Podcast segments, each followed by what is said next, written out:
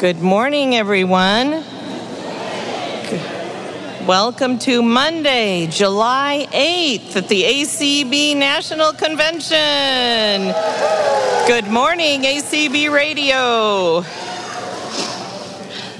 Thank you to Carrie Hooper, right here from Elmira, New York, for your beautiful entertainment this morning. Thank you so much.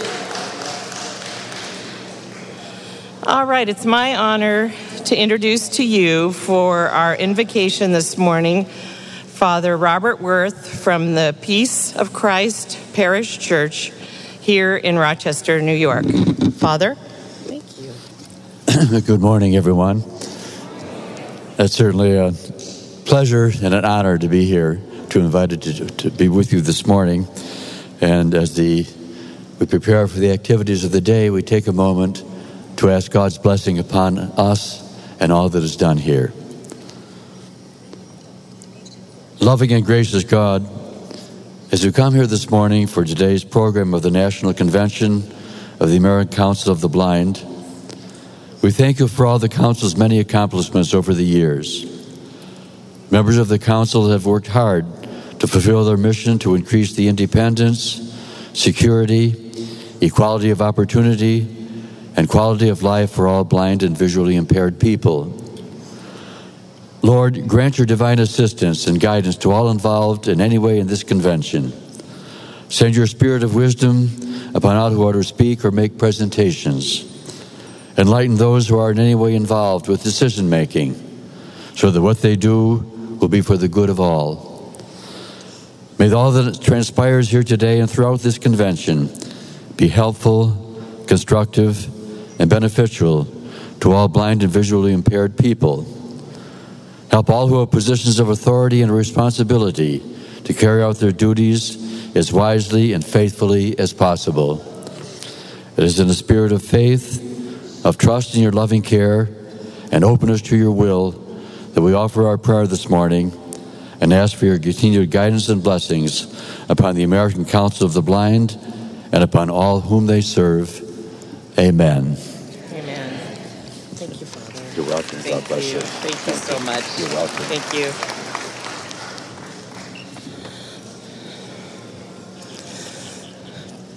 To lead us this morning in our Pledge of Allegiance, would you all rise and join with me? We have to lead us in the pledge the entire scholarship class of 2019 behind me on the podium. And they are all going to rise and they're going to speak loudly and uh, lead us in the Pledge of Allegiance. The uh, flags are located to your left, my right. Correct? Correct. Okay, good. I got that right. Yes. all right. Pledge allegiance to the flag of the United States of America and to the republic for which it stands, one nation, under God, indivisible, with liberty and justice for all. Thank you. You may be seated. All right, I'm going to recognize now Marjorie Beeman, our sponsorship coordinator, who will introduce and share with us some information about our sponsors. Marjorie.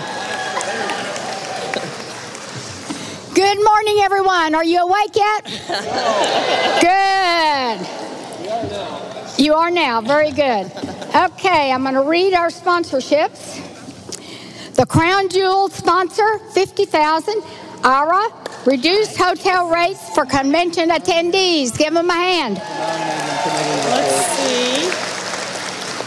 Our diamond sponsors, 25000 Google, ACB Conference Banquet, JP Morgan Chase off-site ACB educational and recreational events, reduced ticket pricing for all events. Microsoft conference participation and development training for future leaders. Vanda exhibit hall and ACB Brenda Dillon Memorial Walk. Verizon, Verizon Media, audio, visual services in general sessions and all event meeting rooms, the Spiro, ACB Radio Streaming. Give them a hand. Emerald sponsors 15,000. Comcast, conference registration. Sprint, conference communication center and newspaper. Uber, ACB radio afternoon broadcast. Give them a hand. Ruby sponsors 10,000. Adobe Systems ACB Scholarship Mentoring Program. Amazon Audio Description Program. AT&T ACB workshops and seminar programming. Cisco continuing education credits. Facebook all general sessions. Humanware ACB Auction, OrCam, ACB Cafe, Spectrum, Interpreter Service for the Deaf, Blind, and Attendees, and Walmart. Give them a hand. Onyx sponsors 5,000, Buell Fund, Recreation Zone, and ACB Brenda Dillon Memorial Walk. National Association of Broadcasters General Operating Support, National Industries for the Blind, ACB Marketplace, Macular Degeneration, ACB Brenda Dillon Memorial Walk. Give them a hand. Topaz sponsors 3,000 HIMS, ACB Link, ACB Lions, Scholarship Travel. Give them a hand. Coral sponsors 2000. RSVA Outstanding Student Orientation Dinner and Luncheon. New York State Commission for the Blind Affiliate President Seminar. Give them a hand. Pearl sponsors 1000. Access Ready sponsored by Votech, ACB Cafe Day, Sunday, July 7. Barclay Damon LLP, General Session Support. Library Users of America, LUA, Talking Book Narrator at Convention. The Lighthouse for the Blind, Incorporated, Seattle, ACB Cafe Day, Monday, July the 8th. TracFone Wireless, Affiliate and Chapter Development Seminar. Give them a hand.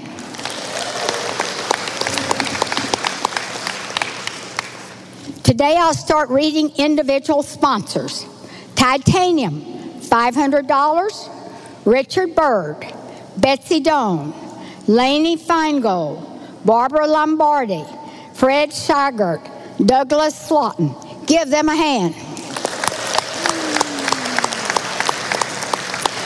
Platinum sponsors 250. Dennis Amadine, Margarine Beeman, Linda Dadarian, Nona Graves, John McCann. Give them a hand.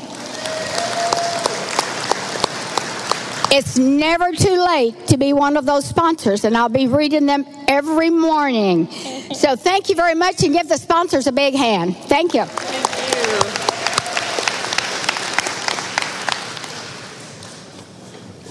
Margarine. All right, next we're going to take an item of business before we hear from our speaker presentations. And I want to welcome to the podium the chair of the ACB nominating committee, Mitch Pomerantz, for his report. Mitch?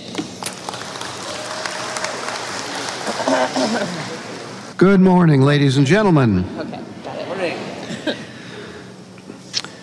This will be the nominating committee report for 2019, and it will be short and to the point. We had a total of 60 affiliates eligible to send a representative to the nominating committee this year. Of those, a total of 55 affiliates sent representative. So five affiliates were not in attendance we did close the door right on time. Um, in the interest of transparency, I will read the five affiliates that were not there Arizona, Connecticut, North Carolina, Vermont, and RSVA. There are five officer positions up for election in 2019. The nominees are President Dan Spoon, Orlando, Florida, retired project manager, Siemens Corporation, and he's running for his first term. First Vice President Mark Richert, Arlington, Virginia. Director of Public Policy, National Disability Institute, running for his first term. Second Vice President Ray Campbell, Glen Ellyn, Illinois. Accessibility Analyst, United Airlines, running for his first term. Secretary Denise Colley, Lacey Washington, Disability Program Coordinator, State of Washington. And I wasn't sure if she was retired or not, but that's at least what she did do if she is not doing it currently. Um, we'll get that clarified later. She is retired, all right. Uh, the, the authority has so spoken. And Denise is running for her first term. And for treasurer, David Trott, Talladega, Alabama, retired services development coordinator, Alabama Institute for the Deaf and Blind. David is running for his second term. Um, we did not, as has been our practice, we have we did not address the possibility of a vacant director position because while Ms. Colley is uh, running unopposed currently, that is always subject to change in this organization. So, should Denise be elected secretary on Thursday, there will be an open director seat. It will be an unexpired one year term, and all nominations will come from the floor. That concludes my report. Madam President.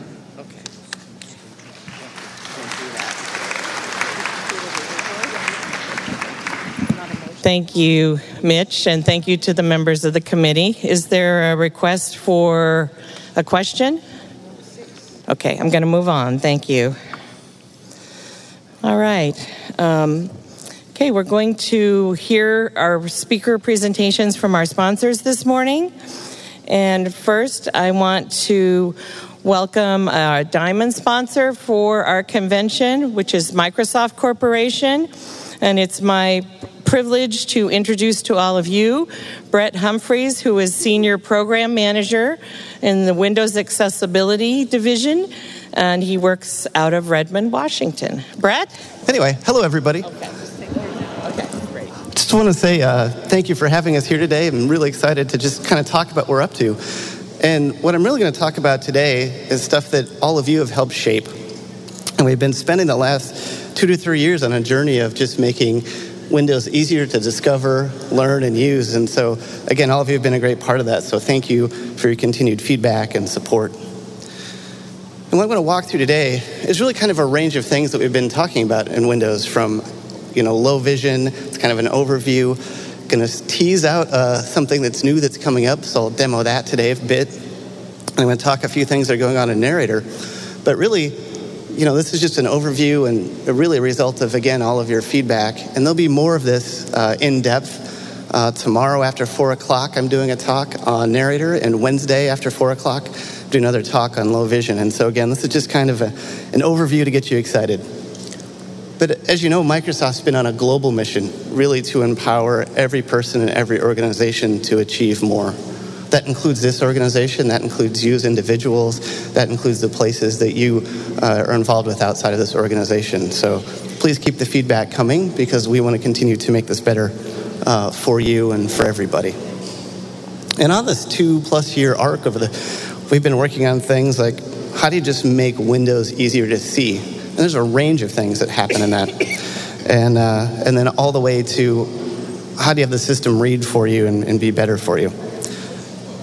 And so some of the areas that we really spent time looking at was just simply text. We got asked a great question one day. We're like, hey, I'd just like to make my text easier to see.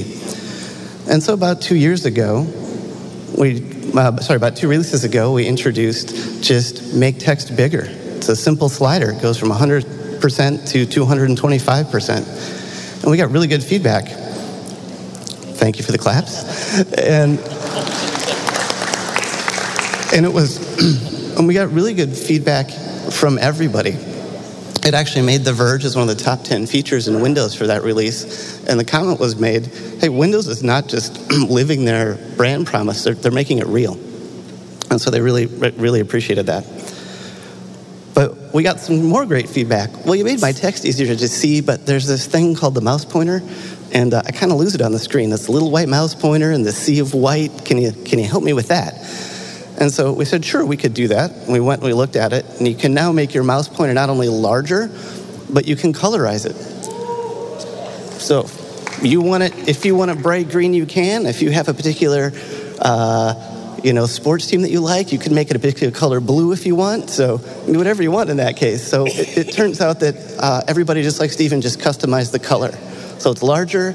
You can make it your own color. Awesome. Now, in our next release that's coming up, and you can find this inside our builds today, as we said, okay, well, we've done text and we've worked on pointers. What if I could just maybe find my text insertion pointer easy? Where am I typing? I'd really like to find that. Would that be easier to find? And so we're now, uh, we'll, we'll colorize that pointer for you. We'll have some uh, pointers so you can find your text pointer easier. And so if you want to try that out, always a shameless plug, try the Insider builds. But uh, it will be uh, coming out again soon. So again, on this arc, we're like, hey, text easier to see, mouse pointer easier to see. Where I'm typing that text insertion pointer, is it easier to see? Well, yes. And then, but it doesn't really stop there. We had some really great feedback across the board on, hey, I need to magnify. And boy, I'd love to be able to just dive in and, and use magnification. But the feedback was pretty clear. Like, hey, it jumps around too much. I'd like to have it centered. Uh, by default, you don't seem to stay centered. You don't seem to tax, you know, track where I'm typing. So we fixed all of that. So in the latest release, when you turn on magnifier, it's smoother, will automatically track everything, and you have a centered mouse mode by default. And if you wish to turn it back, you can have, have the old way back as well. But one of, one of the areas that we also heard feedback is that, well, as I'm working, hang on, I check my audio here really quick.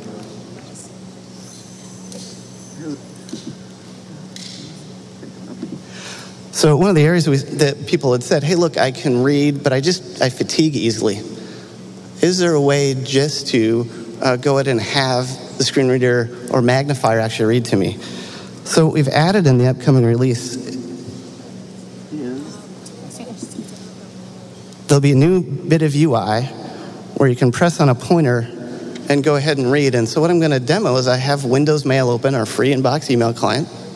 I have magnified at 100%. I'm just going to click on some text in this email. And this email is about uh, someone sending out to a class about doing a volcano research paper, but it's just going to go ahead and read through that. Maybe. Well, it is reading, but. Well, imagine if you were. It was reading. But uh, it is one of the areas that um, we, do, we really wanted to work on because we do understand that over the course of the day, your eyes get tired and you're fatigued, and you may not need a full screen reader. So you can just go ahead, click on the icon, and have it read. And there's also keyboard shortcuts as well if you're used to shortcuts. And uh, there'll be more demos, so come by on Wednesday, Wednesday at 4 o'clock. We'll go much deeper into, into how that all works. So. But we also know reading doesn't stop there. Those that need a full screen reader, we had amazing feedback. We love all the feedback, so please keep it coming. And one of the areas we found were folks were like, hey, uh, Windows updates quite a bit. Like, what's new? And how do I learn how to use Narrator? And where do I find this all in one convenient spot? So now today, when you start Narrator, there'll be a new Narrator home. It'll have all those things collected for you. It'll say, here's, it'll start reading for you automatically. You'll be able to go in and do quick start guide. And the quick start guide is great because it's really designed to tell you kind of the top five, ten things you need to get going on the web. And once you learn those five, ten things, it works on the web, it works in email, it works in all of like the Windows UI for settings. And so really we've tried to get you up and running as fast as possible and also be able to dive in and look at the user guide and get more data. So that's certainly an area that we wanted to, to continue to improve for you. We had a, uh, a bunch of great feedback on how Narrator reads. The simple phrase is, I wish it would read more naturally. We're like, okay. And so we kind of dissected that a bit, and there were several things that came out. Uh, the words live versus live, read versus read. Like, could it read it more consistently? Sometimes we didn't read numbers right. You know, two point seven dollars billion. Like, could you could you phrase that better? And so we we fixed a bunch of that phrasing, and so it's much much more natural now. We pause in more natural places. Uh, to give it away, we actually have move by sentence now. Well, why? If you can select an entire sentence, you can read the entire thought. It sounds like one collection. So it's one of the ways in which we're really helping this phrasing. And then for those of you that are multilingual, we had a bunch of feedback that just said, I would like to be able to install the Dutch voice and not everything else that goes with all the language packs, keyboards, and all that. So you can go and install the individual voices. and then if you're in documents that support it on the web or in Word, uh, we'll just switch languages and we'll just read it in that language for you. And then the top area too that we kept hearing is, hey, I'm using Outlook, I open an email, and I down arrow, and it's just sluggish. Doesn't feel responsive. And so one of the areas we spent time working on in this release is really making that more responsive. And it's one step on some other great work that's coming up to really make narrator more responsive across the board. The nice thing about this work that we're doing is not just narrator specific, we're making that same capability available to all the third party assistive technologies that run on Windows as well. So we're really excited about that work that's coming up. It's work that's in progress, but really, really excited about making things uh, more responsive for you. Thank you for the cheers.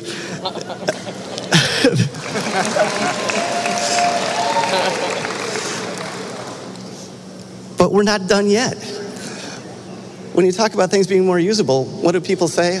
Uh, I would love it to work in Chrome, please. So last, re- last release, we announced the beta of Narrator working with Chrome. in this release, we're announcing the full uh, use of it in Chrome, and we're also announcing Firefox support. So the upcoming release, you have your choice.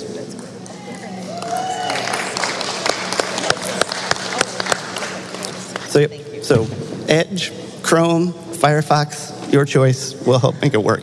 and again, I spoke a bit about the navigation, uh, about being able to move by sentence, whether it's in web content or not. And again, we find that really useful because, you know, when you down arrow in a web page, a line could be three words wide, it could be 10 words wide, just depending on how that page flows.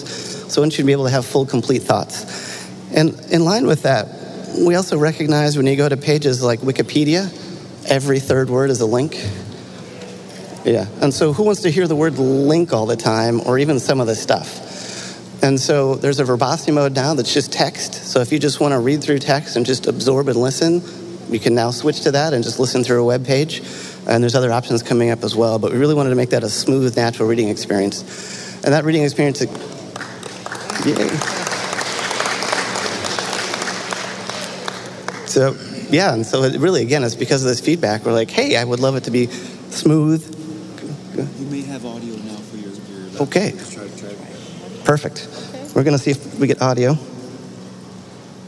Starting narr- narrate. Yes. Exiting okay. narrator. We'll get back to that in a second. Thank you, Mr. Uh, yes, Patrick. Thank you, sir. I, I, also myself have done front of house sound, so I understand all that. So thank you so much for the help. Um, we also have some other things coming up at a new release. You know, we got some really awesome feedback around the narrator sounds, uh, that they were harsh, that it was hard to listen to them in earphones, that they weren't necessarily distinct enough. And so, one of the areas that are be coming up over the next few weeks in the insider builds are new sounds. These sounds have been redesigned very specifically. So, for example, uh, when you have a spelling error or grammar error, they're going to kind of sound similar. Uh, other things like um, scrolling and zooming in and out and other things that may occur, those are kind of distinctly different sounds. And so we've also made them softer, not softer in volume, but softer as in rounder and not really as harsh. And so as that rolls out, you will hear a change in that. Excuse me, we hear a change in those sounds, but the intent is really to fit better together and to just be more, uh, more usable day in and day out. And, you know, as we kind of kept working on it, we, we heard things like, hey, I, I open an email, can you please just auto read? That's coming up. That would be both in Outlook and Mail, so And now, not only as you read through mail and you go into the web, we got great feedback, which is I really don't want to hear all the stuff at the top of the page. I don't want to hear 80,000 links. I don't want to have to fish around. And so, what we're going to do is we're going to auto jump to the first part of that content. So, we're going to skip over a bunch of stuff, get right to it, and start auto reading for you to help you be more efficient. Woohoo! And we always like to sneak in a couple of surprises. And one of the things that we've done is that how many of you come across a web page and it says this and it's a link, or click here and it's a link? Where am I going? It's a great question, right? Well, as you may recall, we've done things like image descriptions. So if you do an image description, we'll go, hey, here, we'll go describe the image for you. In the same way, you can use that same command to describe where this link will go. And we will go out, we will find it for you, we will tell you the page header of where you're going, so you can decide, do I want to follow that link? So come on by next on uh, tomorrow at four. I'll demo some of that stuff. And then, uh, how many of you opened, you know, your favorite ad in Outlook, and you start hearing things like table, table, table, table, table, table? How many tables do you have to listen to? Uh, the answer now in the upcoming release is none. We've re-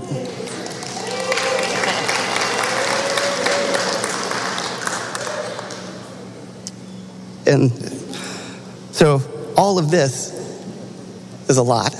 And there's a lot more that we've done. But really, again, it comes back to the feedback from your organization, your individuals, your friends that are giving us feedback. It's these things that have really shaped it. So we're going to try for one more demo. Starting narr- narrator heading level 1. Welcome to narrator. This is narrator home, where you can get help, access your settings, and learn about new features. So what you heard there as narrator came up. It's the new home. It's how can you find out what's going on. So I'm just going to tab through a few things here really quick for you. Quick start button. Learn the basics of narrator. Narrator guide button. View the complete narrator guide online. What's new button. Get an overview of new and updated features. And so we've taken all of these things with feedback. Folks are like, how do I find out more? How do I learn it? It's all right when you open Narrator now. And if you wish not to see this, and I'll go through it in a second, you'll be able to minimize it and not have it come up all the time. It won't be in the alt tab order, so you can find it if you want to. Uh, if you don't want to see this again, you can turn it off and not have to see it again. But it's really designed to help you get up and running in a quick way. Link, exit, minimize, PowerPoint slideshow, ACE. All right, so I occasionally like to go through Inbox. and talk about movies magnifier, AC, movie theater, Wikipedia, movie theater, Wikipedia, Google Chrome pane, movie theater, Wikipedia main landmark. Okay. Heading level one, movie theater from. So, if you didn't notice, it said Google Chrome, movie theater. I'm on a Wikipedia page, but I'm just going to go back and we're going to start auto reading this page. List of highest grossing films, Wikipedia main landmark, image. This is a featured list. Click here for more information. Image, page semi-protected heading level 1 list of highest grossing films from Wikipedia, the free encyclopedia. Link, jump. So what we did in that particular case is I went back to the page, it loaded. We skipped a bunch of stuff at the top, which were link, link, link, link, link. Little extra stuff there, but not a lot. And we just got to the content for you. And all again, this is all just in Google Chrome. Exiting narrator. And there's more to come if you stop by tomorrow. Uh, after 4 o'clock on Tuesday, we'll go through more details and all the narrator stuff. Can you tell?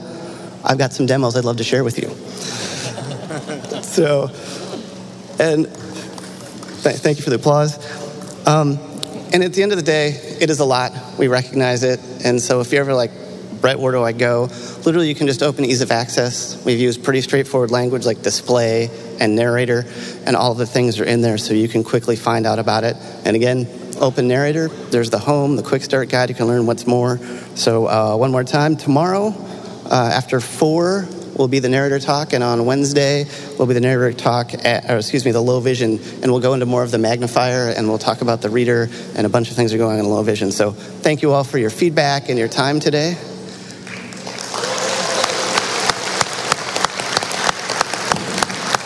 And uh, I think that's it. Thank you. Yeah, thank you. So, our, our next um, sponsor presentation, uh, Emerald sponsor, is from Sprint. I'd like to recognize Diane Ducharme, who's with the Blind Low Vision Outreach. Um, she's an outreach specialist, and she's based out of Towson. Towson? Towson. Towson. I thought so. Thank you. I'm a Yankee. What can you say? Towson, Maryland. So, Diane, welcome.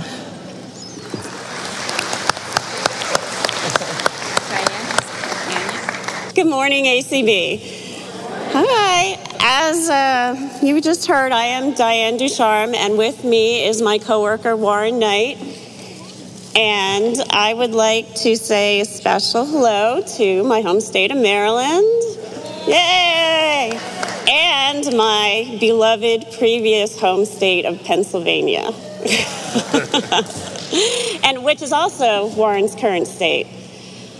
So, Warren and I are here from Team Sprint. So, we are sporting our Sprint t shirts, our Sprint baseball hats, and we have our Sprint pom poms. Well, I, I do. Oh my gosh. I do. Warren is not I don't have a cooperating pom-pom. with me this morning. Warren is. But Warren is single, ladies, so just.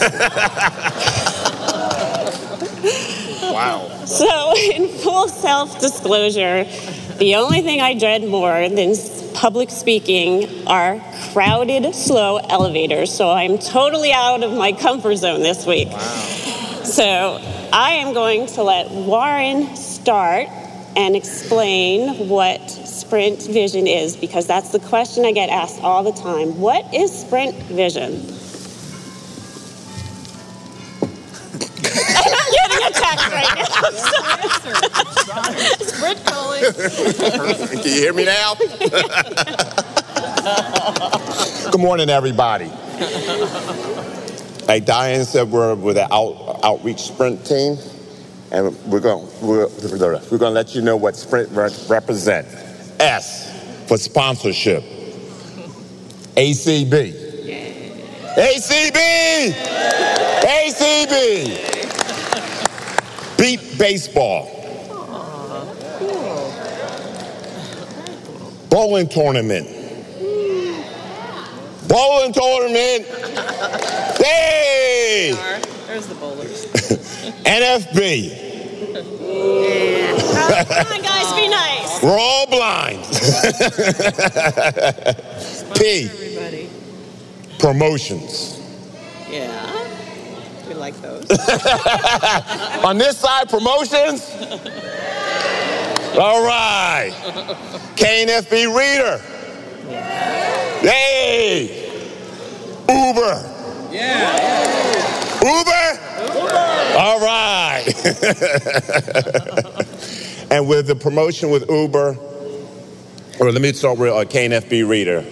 It, when you come to Sprint, not if, when you come to Sprint, you get a KNFB reader enterprise, which is a hundred dollar value, and you could put it on any um, device. So if you have a tablet, we have tablets too, and we have plenty of cell phones. You could put it on either or. And with the Uber um, promotion that we're running right now, is a hundred dollar voucher, and it's for ten free rides. Well, 10, up to 10.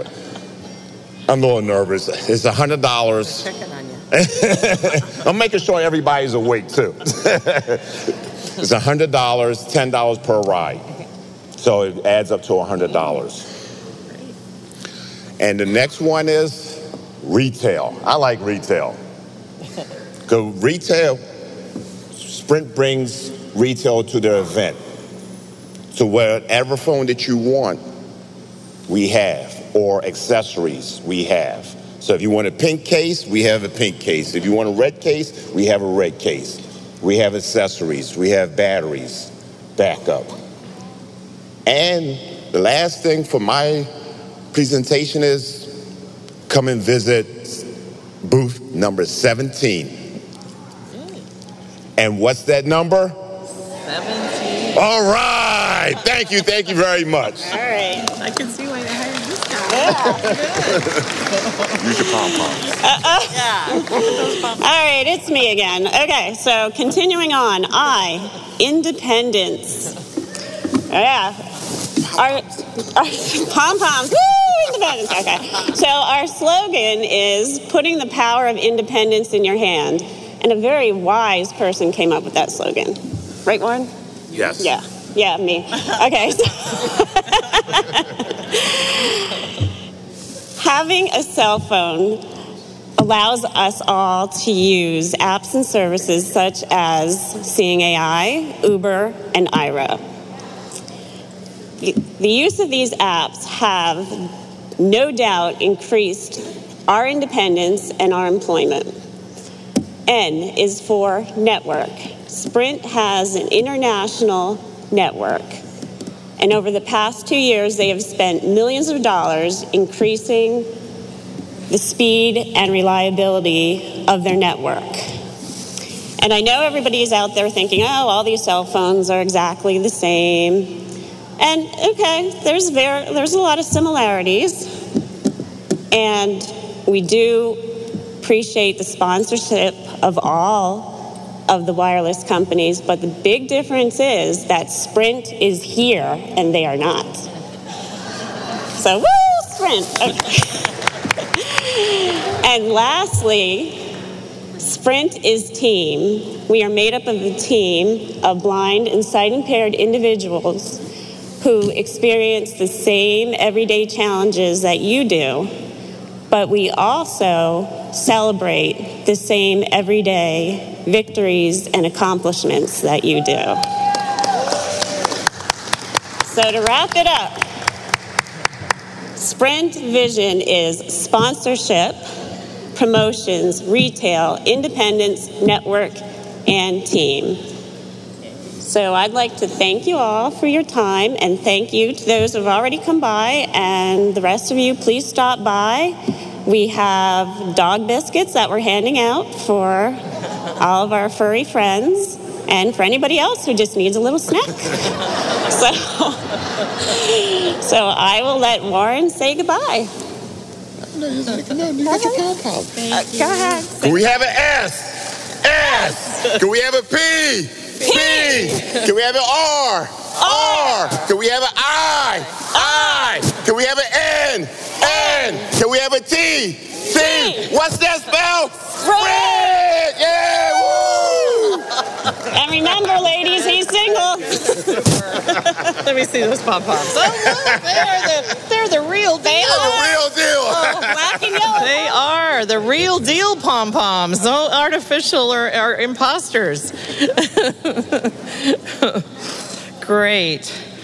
Well, now I know why all my f- guide dog friends have Sprint. It's the dog biscuits at the Sprint booth. The dogs took them right over there and they all signed up, right? so, all right. Okay, our next sponsor presentation is from our great supporters for many, many years, JP Morgan Chase. And I'm honored to, uh, to, rep- to introduce to you Andrea Shane, and she is the managing director of corporate sector. She comes from New York City, and we're delighted to have you, Andrea. Welcome to ACB.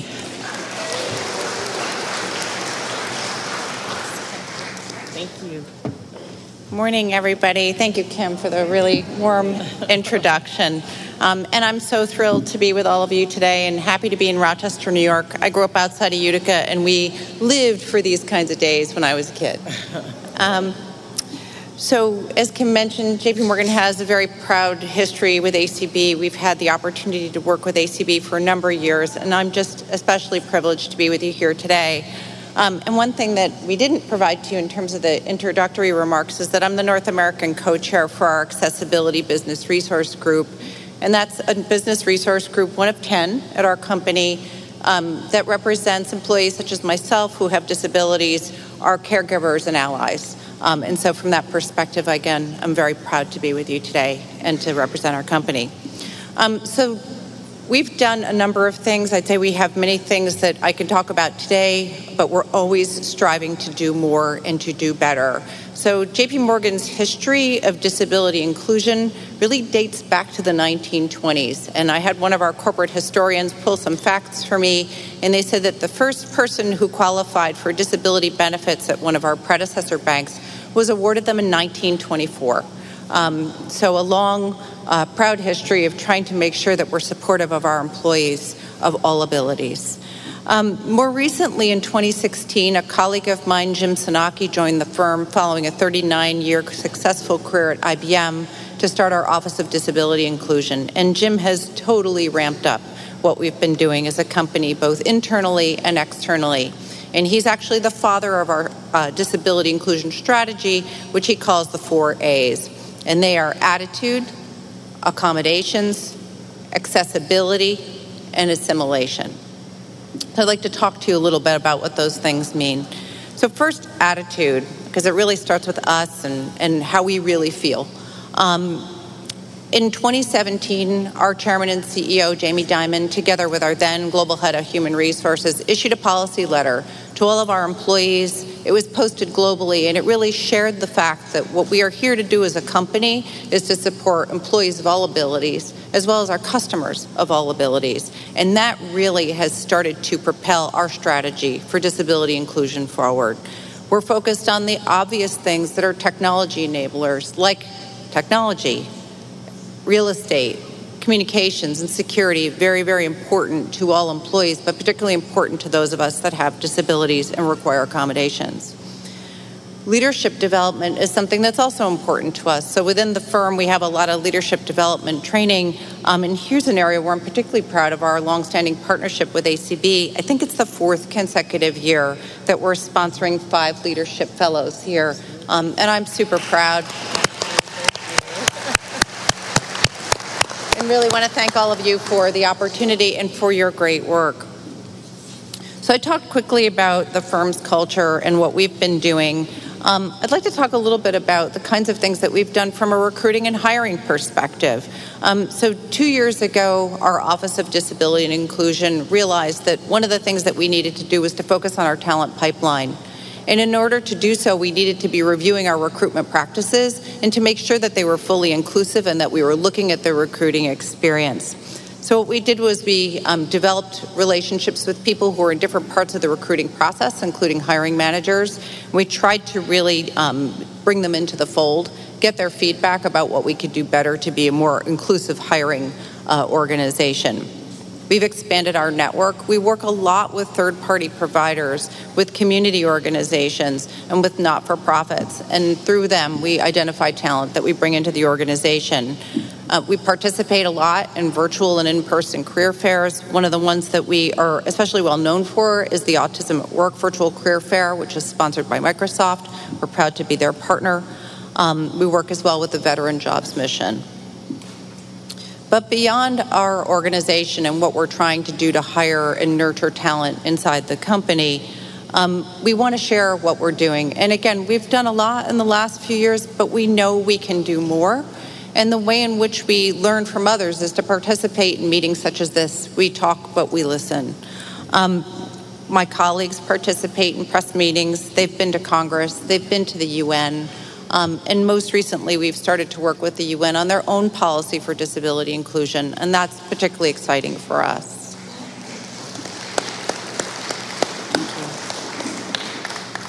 From a global philanthropic perspective, we're very fortunate to be able to provide sponsorship for important groups such as ACB. ACB is one of the few select not for profits in our philanthropy portfolio. Um, and it's through that portfolio that we're able to do things like sponsoring this conference today. Thank you. Accommodations are our next important area of focus for us. And with regard to employees who need accommodations, previously it was a very decentralized process. Managers didn't quite know how to navigate, even though they were well intended and wanted to help their employees, they might not necessarily know how they might go about supporting their employees in the reasonable accommodations process. And so, what we've done in the last couple of years is to develop a centralized team, My Accessibility Hub. They're out in Columbus, Ohio they have specialized caseworkers who work with all of our employees who request accommodations, and they put everything through a very streamlined process. We have a centralized funding model, so there's never a question about being able to offer an accommodation to an employee who needs it. And this particular group is a one stop shop. They've done some amazing, amazing things and provide a very high touch experience for our employees. The other thing I would say is that, you know, while we've done a lot internally, you know, we're trying to do more from a customer perspective. Um, and here, again, I want to thank ACB. A couple of years ago, some of my colleagues were here from our accessible technology team. They worked with conference attendees. We got your feedback about usability with regard to our technology. And I'd say keep that coming. You know, we do a lot of great things from a technology perspective, but technology is an enabler for all of us. And we learn from customer feedback, we, heard, we learn from partner feedback. Um, and we want to continue to get that from all of you. And what we've tried to do in the last year or so is to really flip flop our strategy with regard to technology and product development. And that's to embed features of usability in from the beginning from a product design perspective.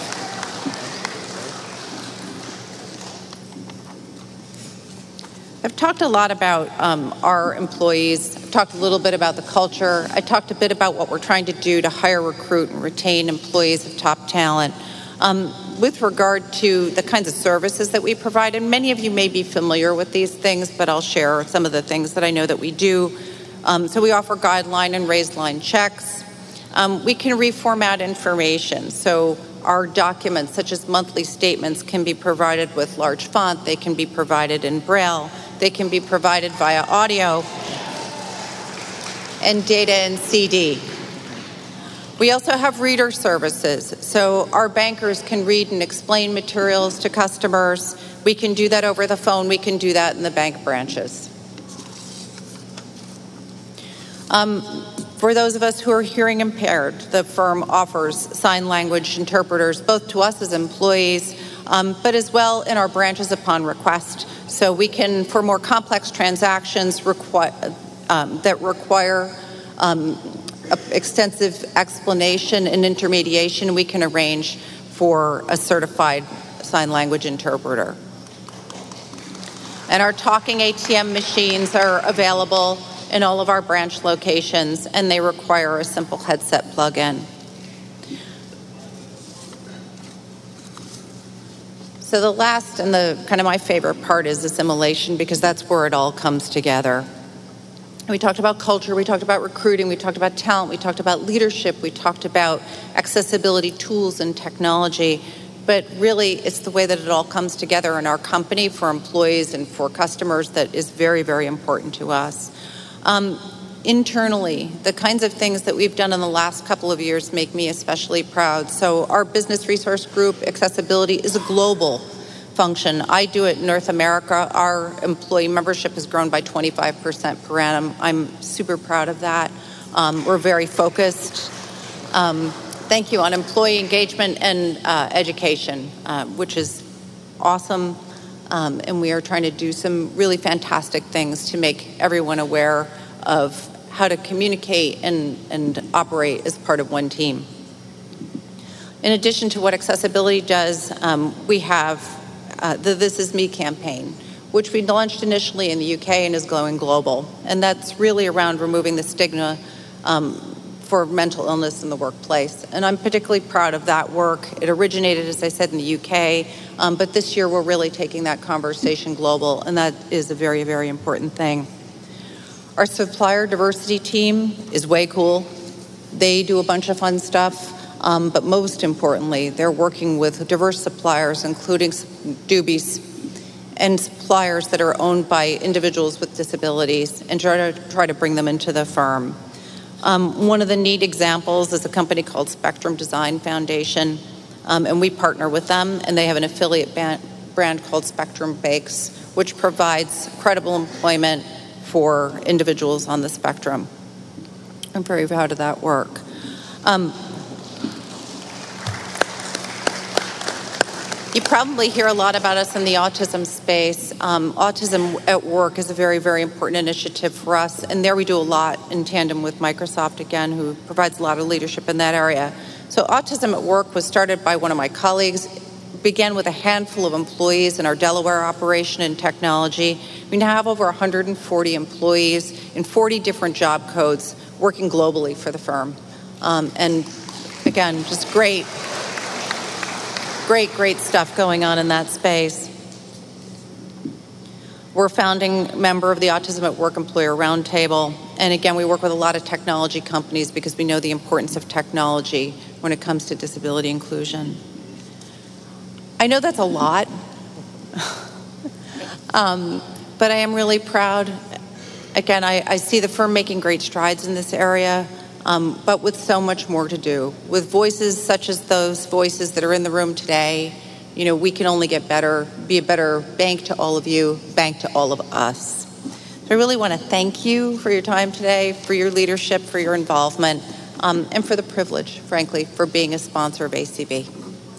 Thanks so much. Thank you, Andrea. Thanks so much.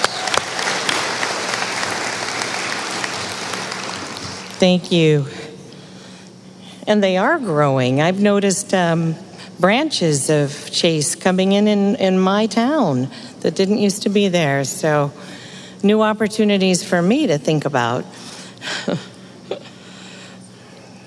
All right, I'd like to um, to recognize two for two presentations for our ACB Angels this morning. First, um, Charlotte Scott, who will be speaking about John, or as I knew him, Jack, a friend from my days in Salem, Oregon, Barbier, um, 1940 to 2018 from Salem, Oregon. Charlotte? Good morning, everybody. Glad to see you here. I'm Charlotte, uh, Charlotte Scott, and I'm from Salem, Oregon, a member of ACB of uh, Willamette chapter in Salem and I'm here representing, I just called him Jack, John James Barbier. He was born April 21st, 1940, in the Dalles, Oregon, and grew up in White Salmon in Vancouver, Washington. He attended schools for the blind in Vancouver, Washington, and Salem, Oregon, which, due to uh, circumstances beyond the blind community is no longer in existence. They fought very hard to keep that. Due to Stargardt's disease, juvenile macular degeneration, he was totally blind by the age of 35. The disease is genetic, therefore, he chose to not have children. Jack did not let his blindness deter him from leading an active life. He snow skied into his late teens until he could no longer safely see other skiers. Jack went to work for Salem Hospital at 60 cents an hour in the imaging department, developing x ray film in a totally dark room, a job many sighted individuals could not endure. He retired after 42 plus years with the hospital. Jack also ventured into the ham radio hobby, complete with licensed equipment and tall tower he and his father built and installed on top of their house. I think the farthest that he spoke to was Australia. Jack's first, greatest frustration was hearing people say, You can do or be anything you want to be.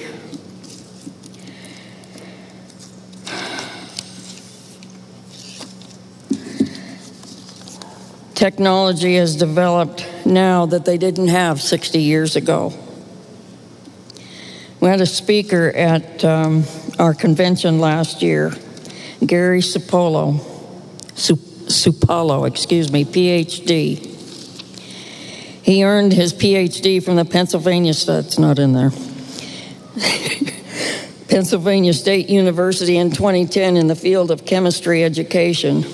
Prior to that, he completed his Master of Science degree in organic chemistry from Penn State in 2005. Before that, he completed his undergraduate studies at Purdue University with a dual degree major in chemistry and communications. When he was first going to school, he had a problem getting them to get braille, uh, uh calculus in Braille the government in, intervened and said if they didn't, they'd pull their funding. He got his Braille calculus books.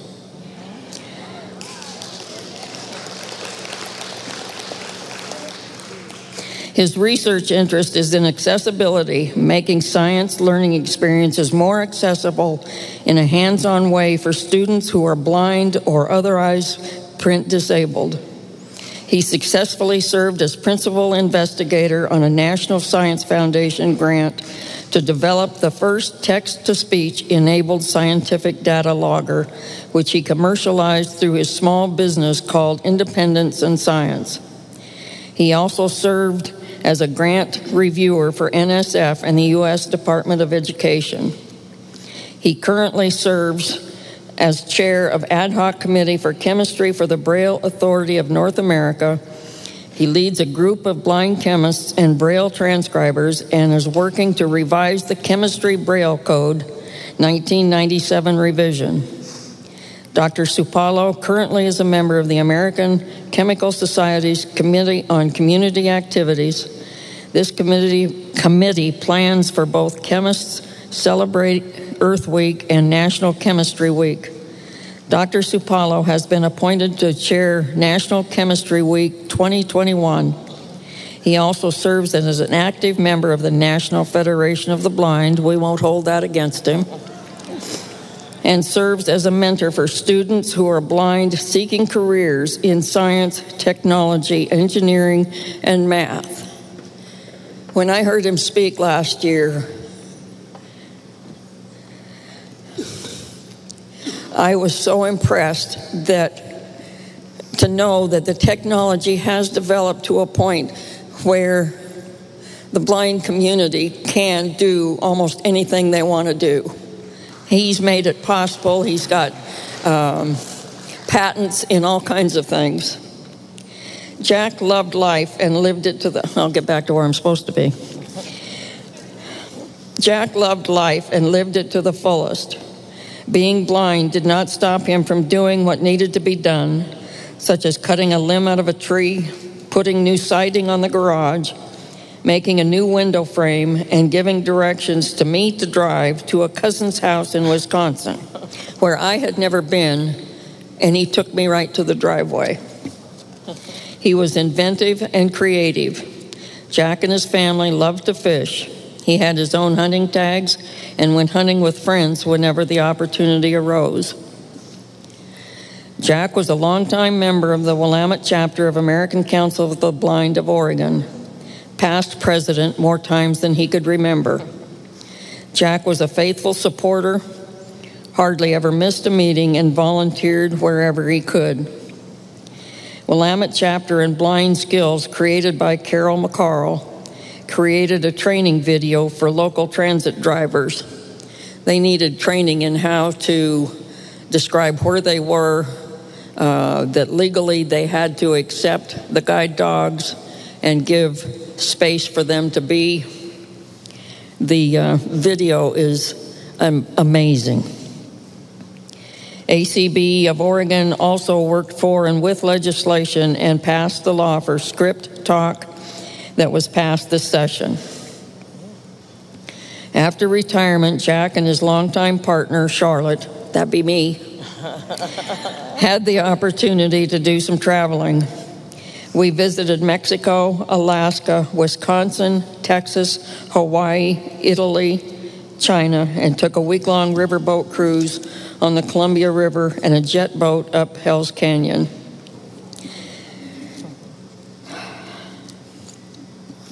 Jack died June 3, 2018, in Salem, Oregon, of ulcerative colitis and primary sclerosing cholangitis, a progressive, non alcoholic liver disease.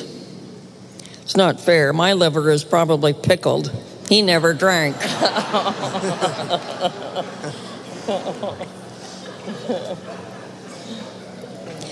Thank you, Jack, for your kind and patient demeanor, your winning smile, your generous heart, and gentle soul. You will be missed. He can see now.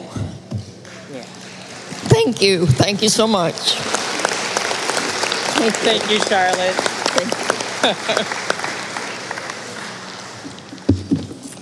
Charlotte, you made him very happy. He was a good friend. All right, I'd like to uh, recognize John Huffman to talk about another good friend, Edie Huffman. Six months ago, yesterday, my angel left this earth and went to be with God forever. Letting go of her was one of the hardest things that I ever had to do.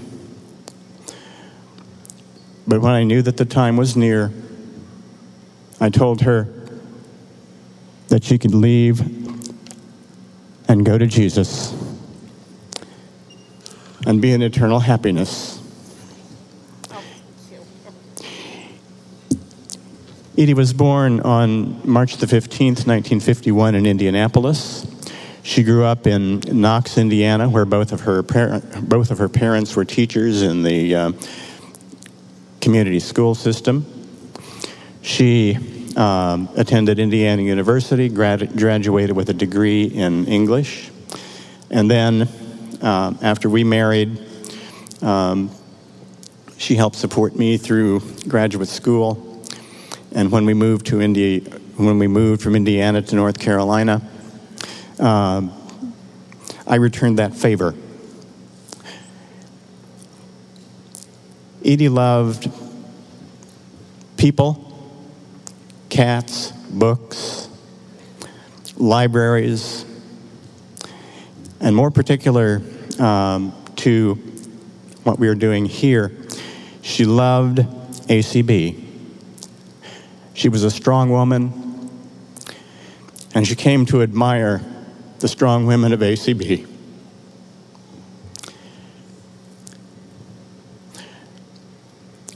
And I know that she always felt deeply humbled and, and, and grateful at how those strong women accepted her among them.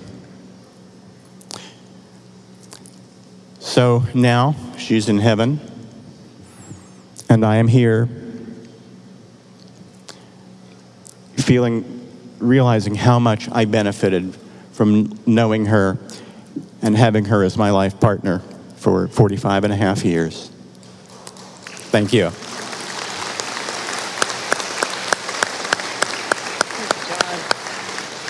She was great. We're going to smile now. Actually, I am smiling, even though there's a tear too. so I'm going to turn the podium over to our second vice president, John McCann, so I can sit down and wipe my tears away. um, John, it's been a pleasure to work with you on the board, and I'm pleased to turn this over to you for as presiding officer for the remainder of the day. I'll be right here in case you have any questions. Okay, I probably will. All righty. Thank you. Thank you.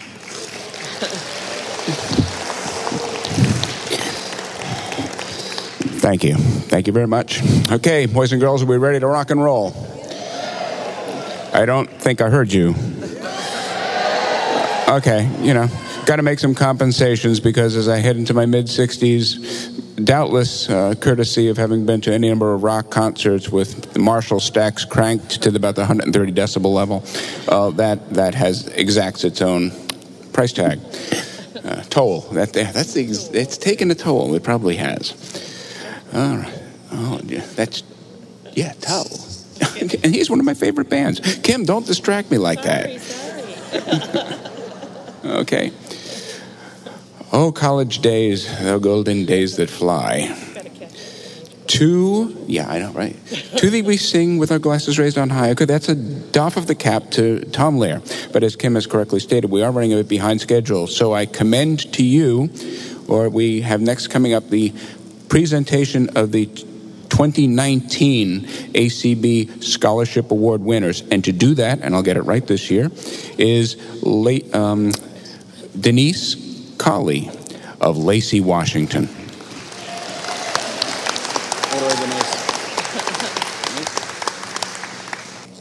Good morning, and thank you, John.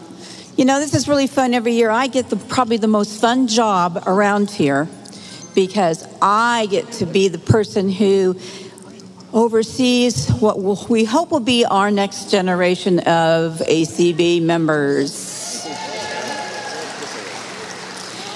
Okay, I just want to mention that this year we will be awarding approximately $65,500 in scholarships.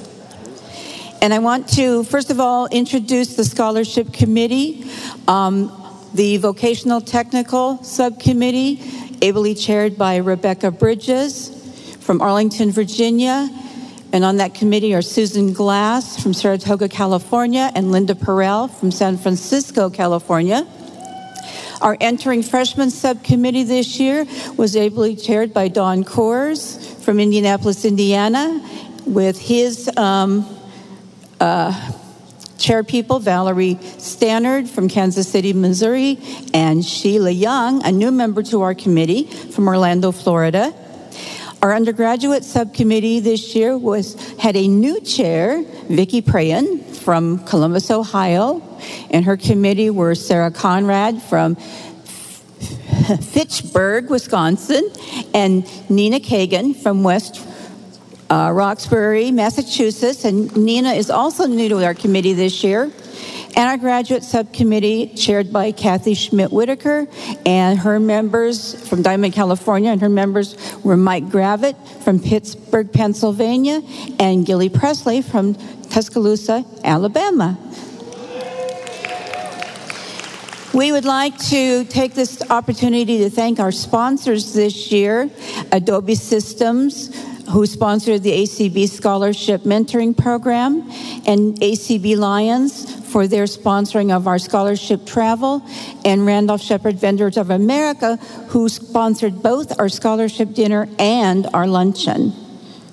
Food. We all like food. This year, the students will be receiving from Vispero a, uh, the Zoom JAWS Fusion package. They will also be enrolled in the back to school program through Aira as they were last year.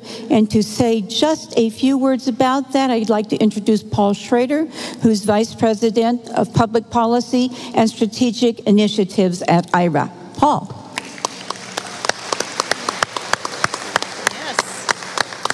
Thank you very much. Uh, thank, thank you, Denise. Um, Want to just say, first of all, I'm joined here on stage by Jelena Correa, who is the leader of our back to school program at Aira, and she would kill me if I made her say a word or two. But I will also, I will also tell you she is leading Aira's team here at ACB exhibits and all other things. So I'd, I'd love if you just give Jelena a hand for all the work that she's been doing.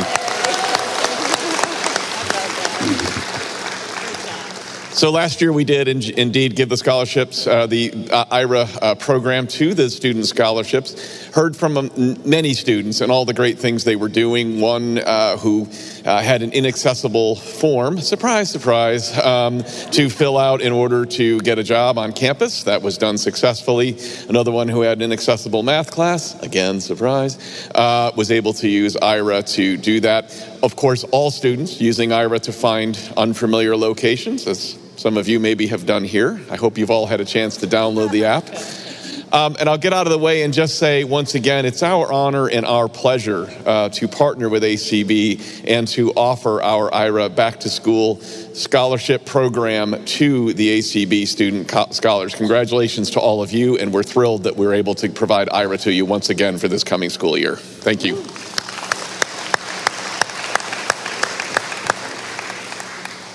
Thank you, Paul. Last year I said, Can I become a student? but then I became an Aira explorer, so all is good. All right, at this point in the program, I would like to introduce to you Alan Casey, who is co chair of the uh, Fred Scheigert CCLVI Scholarship Program to award their three ACB scholarships.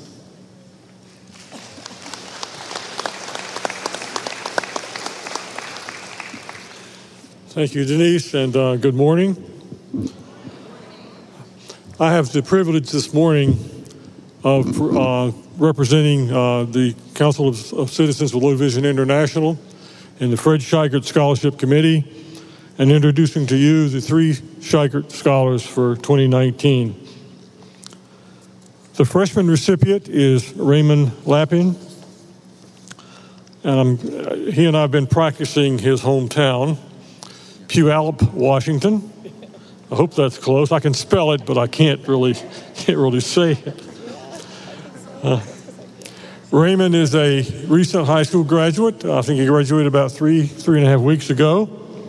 So he's still, as uh, as we would all we used to say when I was a kid, he's still wet behind the ears. He may not understand that expression. It's not, it's probably not current today. Uh, Raymond will be attending the University of Washington where he will major in uh, either political science or philosophy. Uh, his career goal is to become a lawyer and uh, to represent uh, individuals um, who are in need of uh, who, individuals who have uh, who are in need of civil rights protection. Raymond is captain of his high school, or I guess was now, captain of his high school debate team and uh, they uh, he was telling me they just returned from Dallas, Texas, from a debate uh, national debate tournament uh, where they ranked uh, in the top 100 debate teams in the country.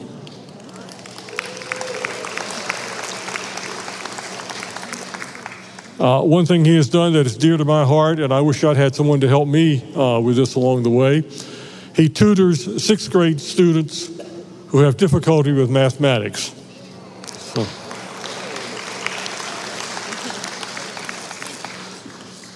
So, would you please welcome the Scheigert Freshman Scholarship recipient, Raymond Lappin.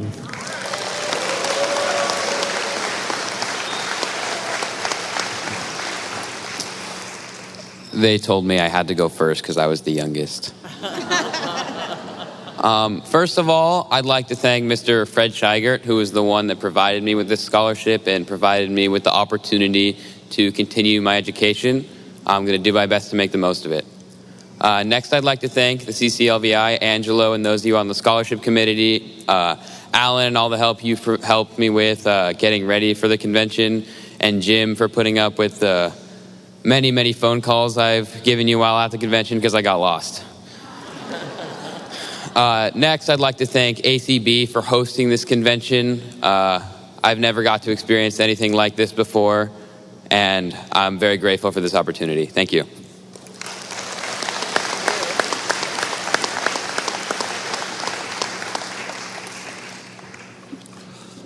Our second scholarship recipient is the undergraduate recipient. He is Matthew Turner from Eagle, Idaho. Uh, Matthew is a um, computer science major with a uh, secondary interest in economics at the Massachusetts Institute of Technology. He uh, has uh, served as an intern with Hewlett Packard, uh, working on cost projections for um, computer hardware.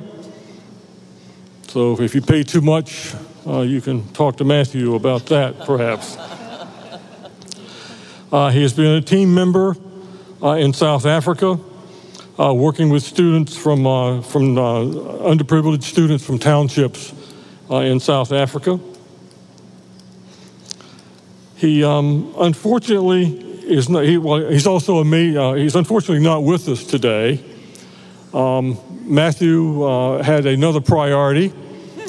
He is engaged in a research project sponsored by MIT in Tel Aviv, Israel. It's a long commute, yes, and we, he and I, uh, he and I discussed that, and uh, I felt like I could not make that commitment for ACB or for the Scheigert Committee. Uh, nevertheless, uh, Matthew assured me he would be listening this morning Actually, so I guess it's this early, probably early this evening uh, for him. I hope he is. Um, I will share one thing with you. He and I talked on the telephone about uh, four weeks ago. He just arrived in Tel Aviv, and he was telling me about uh, how nice his apartment was and what a beautiful view of the beach he had. So, Matthew, my advice to you this morning is keep your focus. So,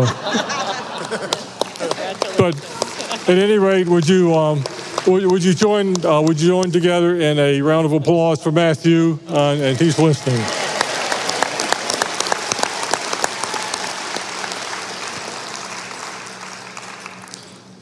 Our final recipient is uh, the Scheigert Graduate Scholarship, and uh, that goes to Amanda Brinton of Gainesville, Florida.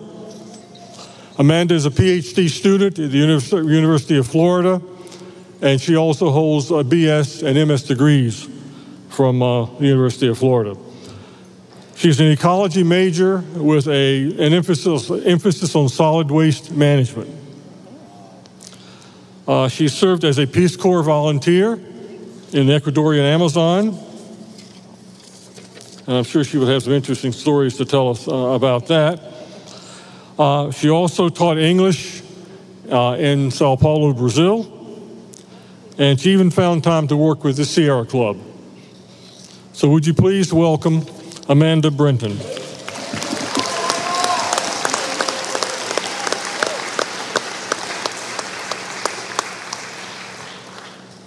Good morning. Um, first and foremost, I would like to thank Fred Scheigert uh, for this opportunity and everyone that is involved with the CCLVI um, committee and community. Uh, this scholarship provides me uh, the opportunity to continue with my schoolwork so that I can continue to empower my students that I'm teaching. Uh, thank you, everyone, and being here really gives me the support to continue with my own disability and uh, gives me the resources to continue with my success. Thank you again.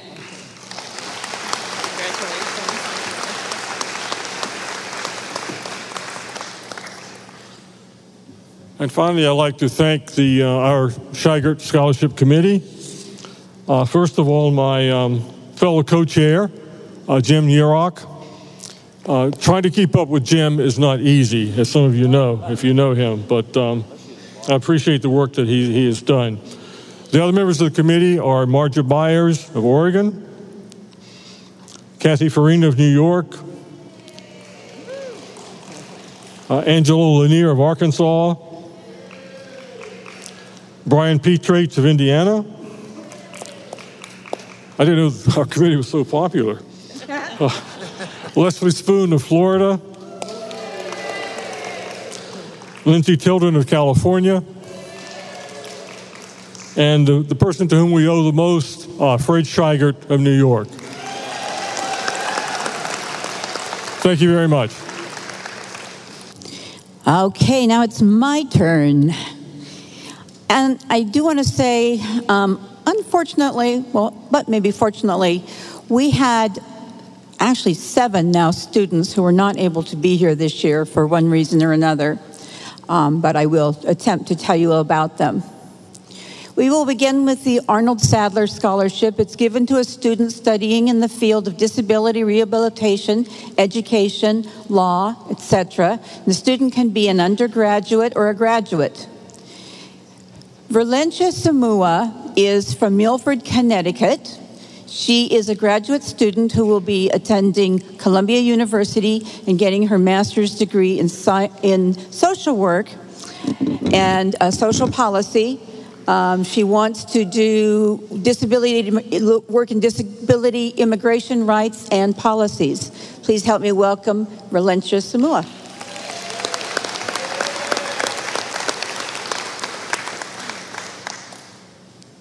Hello. Um, I just first wanted to thank Arnold Sadler for funding my scholarship, as well as the ACB Scholarship Committee for helping me fund my continuing education. I'd also like to thank my family and friends for being my biggest support system.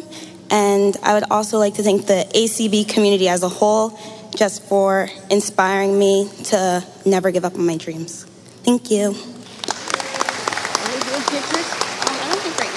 Not right now. I don't think they haven't been doing The Kelly Cannon Scholarship goes to a student studying in the field of computer science, data processing, programming, or web development. This year's winner is Mitchell Bridwell. Mitchell is from Pittsburgh, Indiana.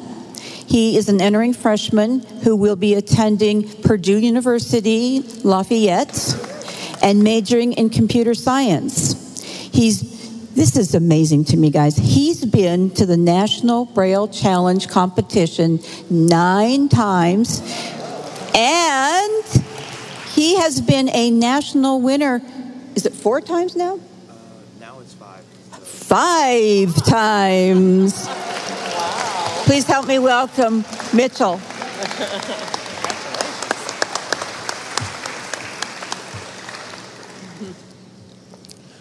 All right, so I want to preface this by uh, stating that this is my first time actually um, traveling alone. So this has been a very enlightening experience for me, and I'd like to thank everyone here for being very welcoming, and it's been amazing, an amazing experience.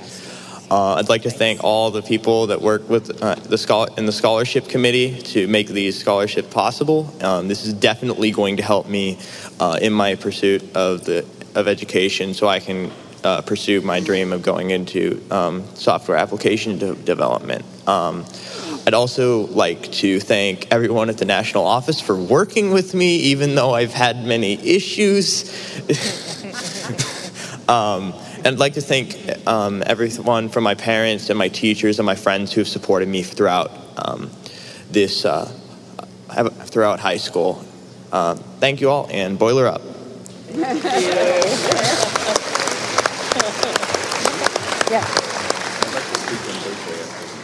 I kept encouraging Mitchell. I said, You can do it. We've all done it. It's just really scary the first time. The Eunice Fiorito Scholarship is given to a student ha- who has little or no vision studying in advocacy or disability services. It could be an undergraduate or a graduate student. And I happen to know this young lady because she comes from my state of Washington. Julie Harlow is from Graham, Washington. She is a graduate student attending Maryland University of In- Integrative Health in Laurel, Maryland, where she is getting her master's degree in health and wellness coaching. Please help me welcome Julie Harlow.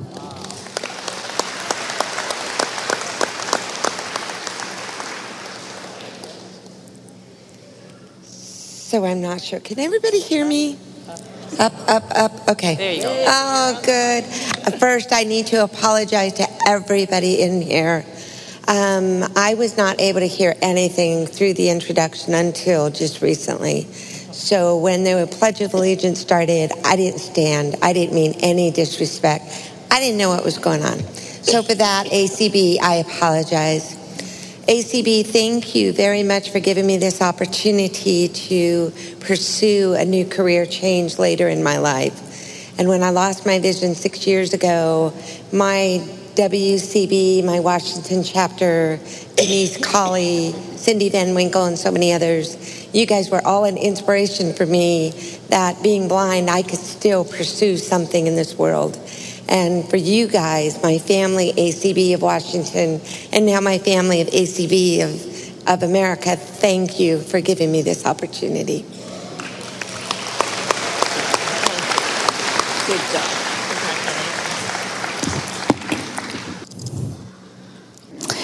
The William Corey Scholarship is presented to an individual residing in the state of Pennsylvania. Um, this young lady is not able to be here this year, but is a returning scholarship winner. Angelina Stillman is from New Holland, Pennsylvania, and she is, as I said, a returning winner. She will be is attending New England Law School beginning this fall, located in Boston, where she will begin law school. Angelina couldn't be with us because right before it was kind of come here, the sale of her house fell through, and she wasn't even sure she was going to get to go to law school in the fall. And uh, she got another buyer, but all of the closing had to take place this week, so I gave her a grace period. The Norma Schechter Dr. Dwayne Buckley Scholarship is given to a student who is an undergraduate who has overcome major difficulties and should have little to no vision. And although the primary criteria call for the recipient to be an undergraduate, if no worthy candidate is found, then the award can go to a graduate student with the same qualifications. And I don't know how this happened because this winner has been here all week but had to leave to catch his plane. So I'm not sure what happened there. Anyway, um, the winner of that scholarship is Justin Hurd. Justin is from, oh, here we go, Milledgeville, Georgia. This fall, he will be a junior attending the University of Georgia in Athens, where he is majoring in religious studies. This summer, Justin will be traveling to Tanzania to work with parents of children with disabilities to build their advocacy organization. And while there, he will also be providing canes to a blind school and showing the students some basic orientation and mobility.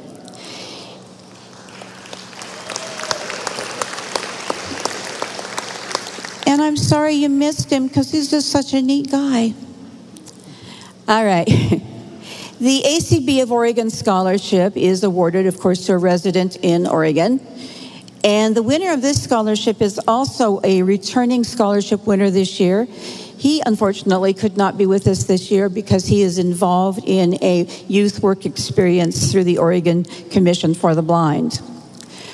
Ruben Flores is from Salem, Oregon, and as I said, he is a returning winner. He is attending Corban University in Salem, majoring in piano performance and worship arts.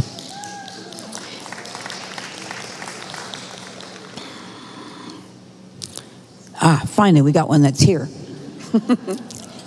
The James R. Olson Memorial Scholarship goes to a student who must be an undergraduate studying in the field of business or computer science or information technology and involved in community service.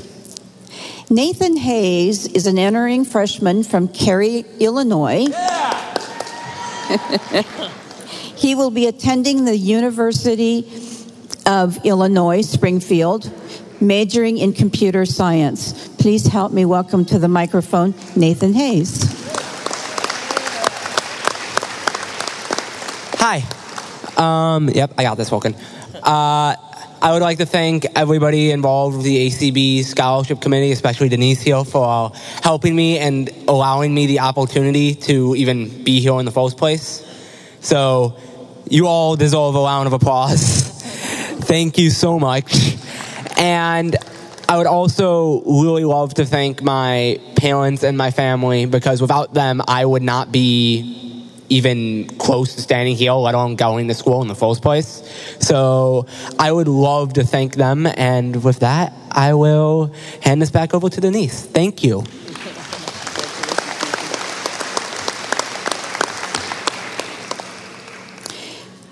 The John Hebner Scholarship is given to a student who is working full time and must be enrolled in substantial courses. The winner this year of the Hebner Scholarship is Sasha Samua. Does that name sound familiar? That's because Sasha and Valencia are sisters. Sasha is a returning scholarship winner. She was here last year. She is from Milford, Connecticut. She's attending George Washington University in Washington, D.C., majoring in business marketing and event management with a minor in communications administration. She's currently interning for Special Olympics DC as a social media intern where she manages and promotes their various platforms and website. She is also currently interning at Children's and Screens within their social media and journalism department. Please help me welcome Sasha Samua. Hi, everyone. I just wanted to come up and thank ACB and the selection committee, and then just for receiving the scholarship in general. Um, ACB has taught me so much in the last couple of years that I've attended convention. I've learned a lot about determination and perseverance. So I'm very thankful for learning those skills. And then just um, thanking ACB for allowing me to continue my education and my family for always supporting me. Thank you.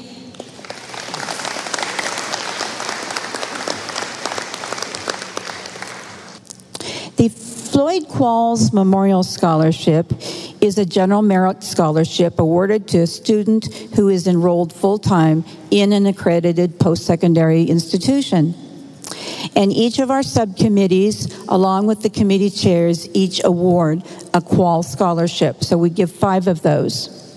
So our entering freshman winner of the Floyd Qual Scholarship is Kate Franklin. Kate is from Hillsborough, North Carolina. She is a freshman who will be attending the University of North Carolina at Charlotte and majoring in communications. In 2016, she started her own business called Wagalot. She makes and sells dog collars, bandanas, and bow ties, and she has mailed over 1,500 products since starting. She um, is not here this week because she is training, beginning, be, begin training the 1st of July for a guide dog. So she's at guide dog school. Our undergraduate uh, Qual scholarship goes to Macy Pendergrass. Macy, Macy is from Alba, Texas. I had to ask her where Alba, Texas was. She is a freshman who, or sophomore, who will be ten, attending Texas A&M University, majoring in nursing dermatology. Macy was captain of the volleyball team and softball teams at her school, and she's had an award named in her honor, the Macy Pendergrass Perseverance Award, which is going to be awarded every year to a high school athlete who perseveres in athletics, no matter what obstacles they have. Macy.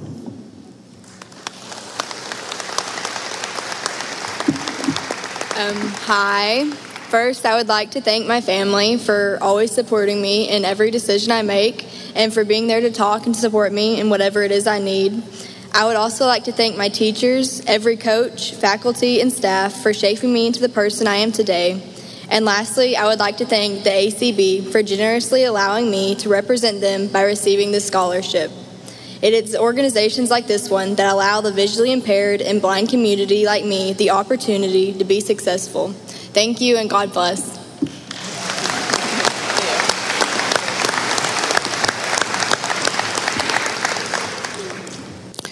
The undergraduate Floyd Qual Scholarship, I'm sorry, uh, yeah, the undergraduate Floyd Qual Scholarship goes to Natalie Triplett. Natalie is from Las Vegas, Nevada.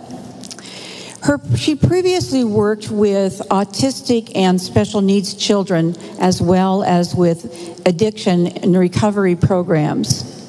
However, after a serious accident that took most of her vision as well as some other significant medical issues, she determined to change, that the change was in order.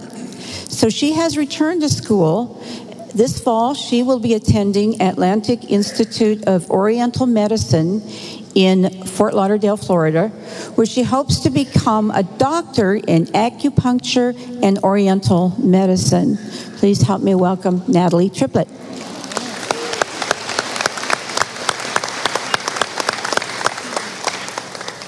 Hello, everybody, and good afternoon. Get closer. Closer. Just checking if you're listening.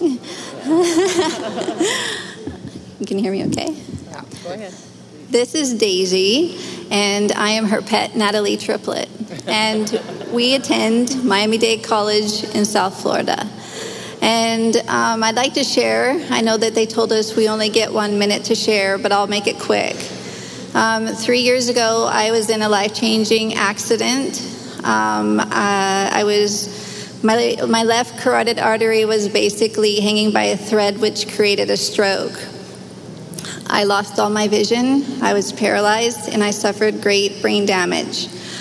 the doctors who examined me told my family sh- they should probably just prepare for this is it. And so they put my life, my business, my home, everything in storage. The next day, guess what? I woke up.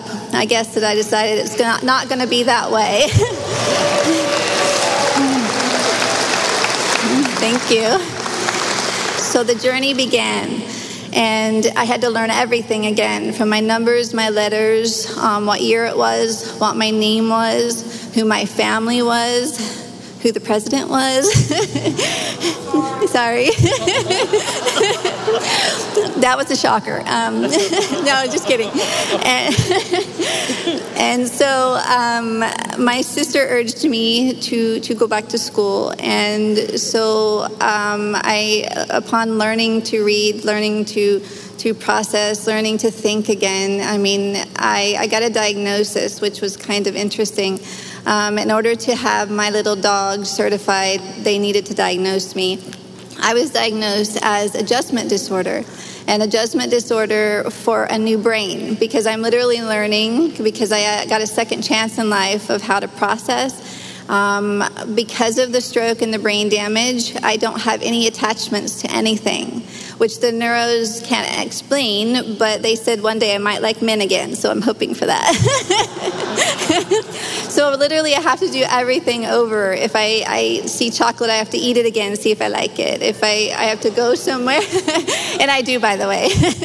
and, and, um, so life is pretty interesting. Like every day is brand new. Um, some days, you know, just like everybody else, I wake up and go, okay, where am I? and I would just like to uh, thank everybody who is a part of this. Um, I'm very grateful for being here. Um, I'm grateful to the universe for allowing me a second chance.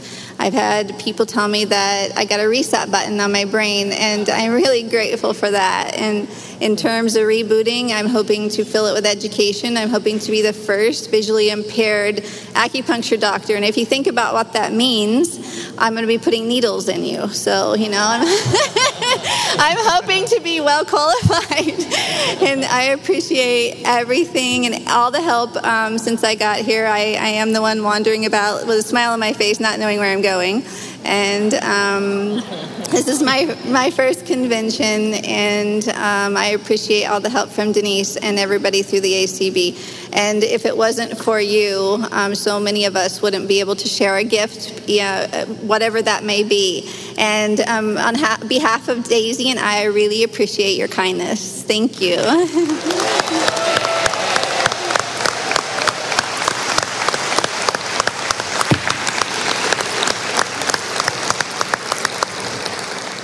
Is that an amazing story or what?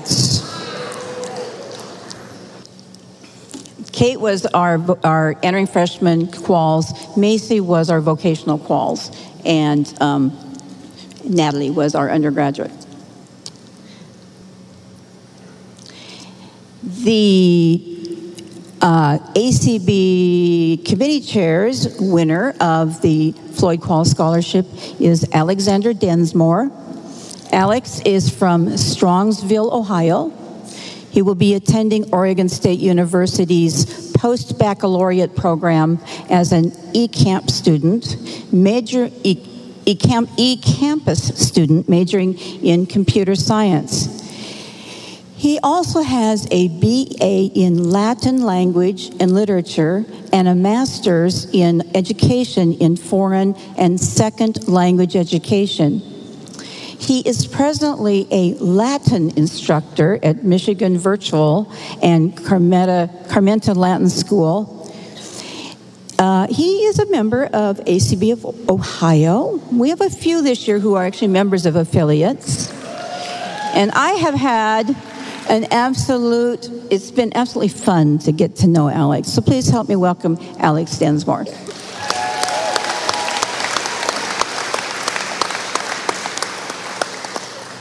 Well, first of all, I'd like to start with sort of a non traditional thank you. I'd like to thank the person who jumped out of the airplane before me when I went skydiving. Uh, the story behind that is um, it was at the ACB National Convention in 2014. Uh, that woman is now my wife, uh, Rachel Densmore. Uh, we met for the first time there, found out each other that both of us were from Ohio, and uh, just really hit it off um, because of our uh, mutual interest in education. Um, I'd also like to thank uh, everyone at ACB who's made the scholarship possible, uh, the ACB Scholarship Committee, uh, ACB students uh, for their help throughout the convention. I'd also like to thank the other sponsors of various events that were mentioned, including Adobe, um, including Randolph Sheppard Vendors of America, and including uh, ACB Lions. And then um, I'd also like to thank ACB Ohio uh, for all their support, as well as the uh, Cleveland chapter. And finally, I'd like to thank my Lord and Savior, Jesus Christ. Thank you.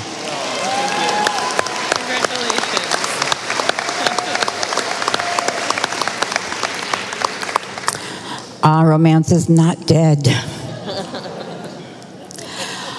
Our fifth and final Floyd Qualls Scholarship winner is our graduate Floyd, Floyd Qualls winner. It goes to Amanda Lannon. She is from Maitland, Florida. She is a doctoral student attending the University of Central Florida, majoring in education. She is currently a graduate research assistant where she works to evaluate technical solutions to improve access to STEM.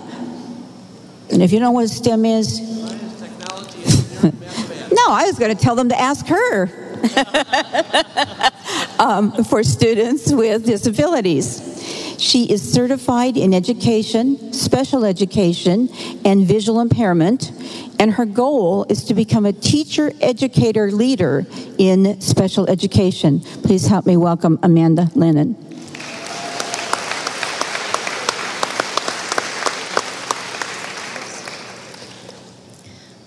Good morning. Wow, what an honor and a privilege it is to be here with these scholars on this stage. It is incredible. Uh, I am just, I am humbled to be here with them. Uh, thank you to ACB, all of the contributors, the sponsors, and of course to the to the chair, um, the committee, and the and the, the chair of the committee. Thank you so much. Uh, I also want to thank my family, my husband who's here and, and puts up with all my crazy travel and especially to ACB. This has been uh, in a wonderful week. Luckily, it's only half over, so we have a, a lot of time still to enjoy. And uh, I just thank you so much, and I look forward to continuing. Uh, being part of ACB. And a big shout out to my Florida and especially my Orlando group. Thank you.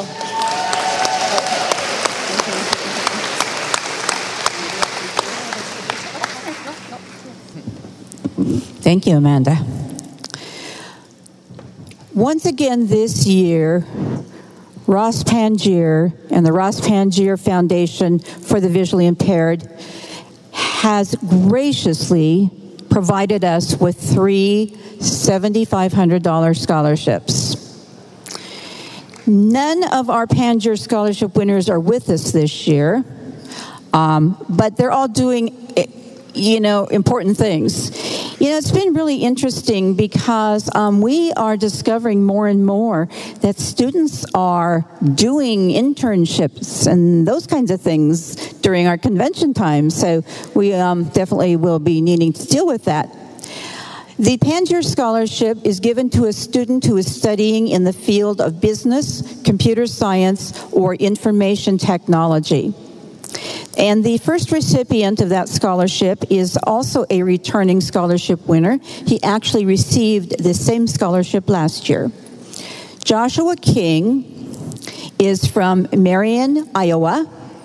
He is a sophomore who is attending the University of Notre Dame, majoring in business analytics, working toward a master's in business administration. He hopes to pursue a career in supply chain and operations management. And this summer, he is serving as a camp ministry intern.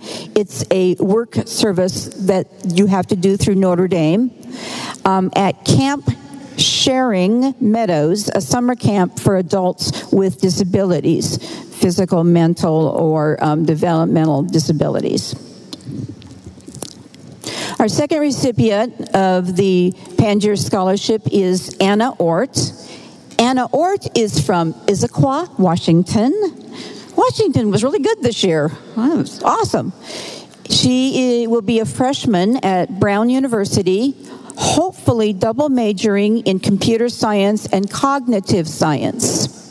After college, she hopes to utilize her newfound knowledge of the connections and similarities between computers and the human brain to create assistive technology.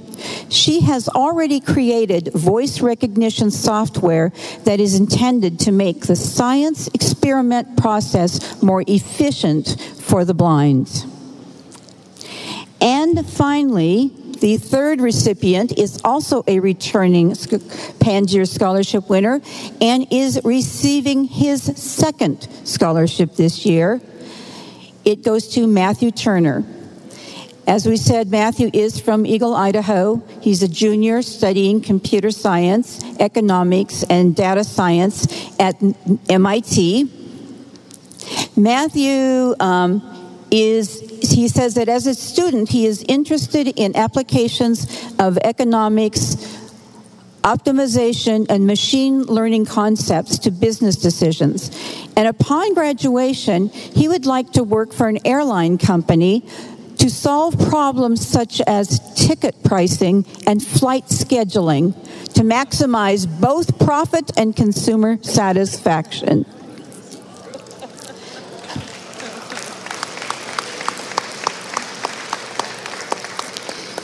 And uh, as uh, Ellen said, because he's in Israel, we'll excuse him for not being here, although I said I was kind of jealous. That, ladies and gentlemen, is the class of 2019. We would like to go ahead, you can applaud.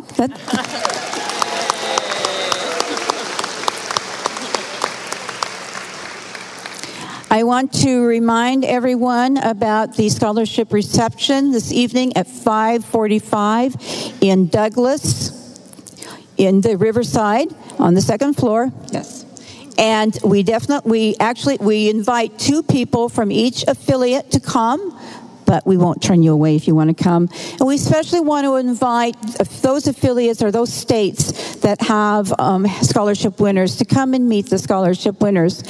So we hope to see you as many of you as possible at 545. Um, as soon as we break, we will be taking pictures.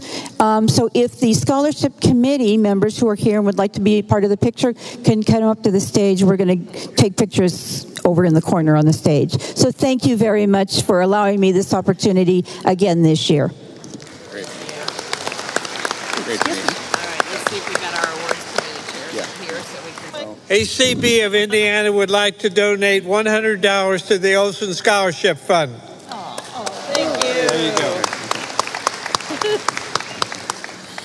Um, it is my pleasure now to introduce uh, Debbie Rozier of Allentown, Pennsylvania, a little doff of the cap to Billy Joel, one of his best songs, and uh, Deb Trevino of Newark, Delaware, who will introduce to you, reveal to you, it's a reveal party for the Affiliate Membership Growth Awards. Hi, I'm Deb Trevino, and I am the co-chair for the awards committee. Debbie Rozier and I have worked together and uh, with with a, a, great committee to um, just enjoy enjoy these. This um, award could be a two-part award. It originally was intended, you know, it could be two chapters or however. But what we did is we found out that both the affiliate growth in percentage and the affiliate growth in numbers went to the same group. And so we combined it.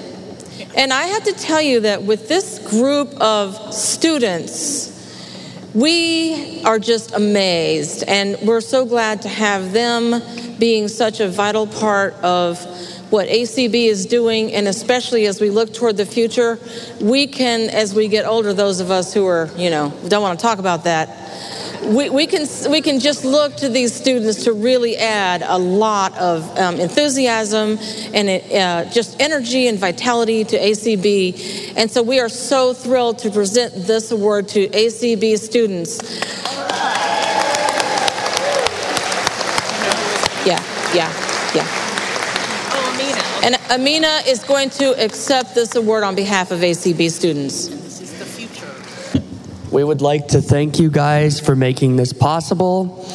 If you guys, as affiliate leaders and chapter leaders, have students that you think would be good to connect with us, please, please, please reach out to us. And we will ensure that they get incorporated into our organization and we'll ensure that they feel happy and accepted at ACB. And we would really appreciate your help. Thank you so much.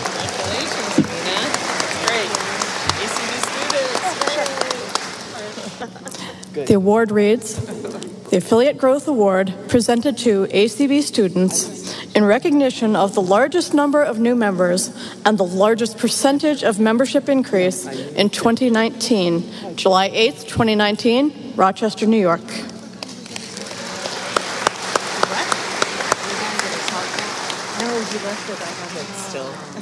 This is Amanda Selm, Louisville, Kentucky.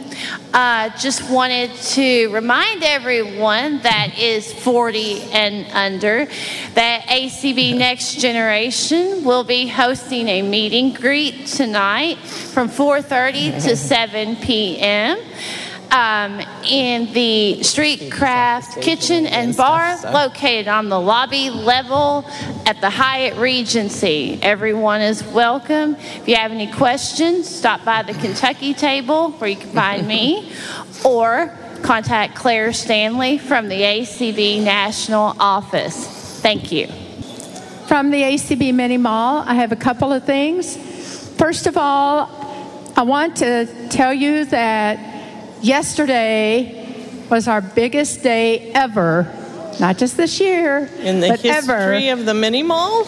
In the mini mall. Oh my gosh! We, uh, you shared with us and took home mini mall products and bought forum tickets and all kinds of things, and our total was over five thousand one hundred dollars Wow. yesterday.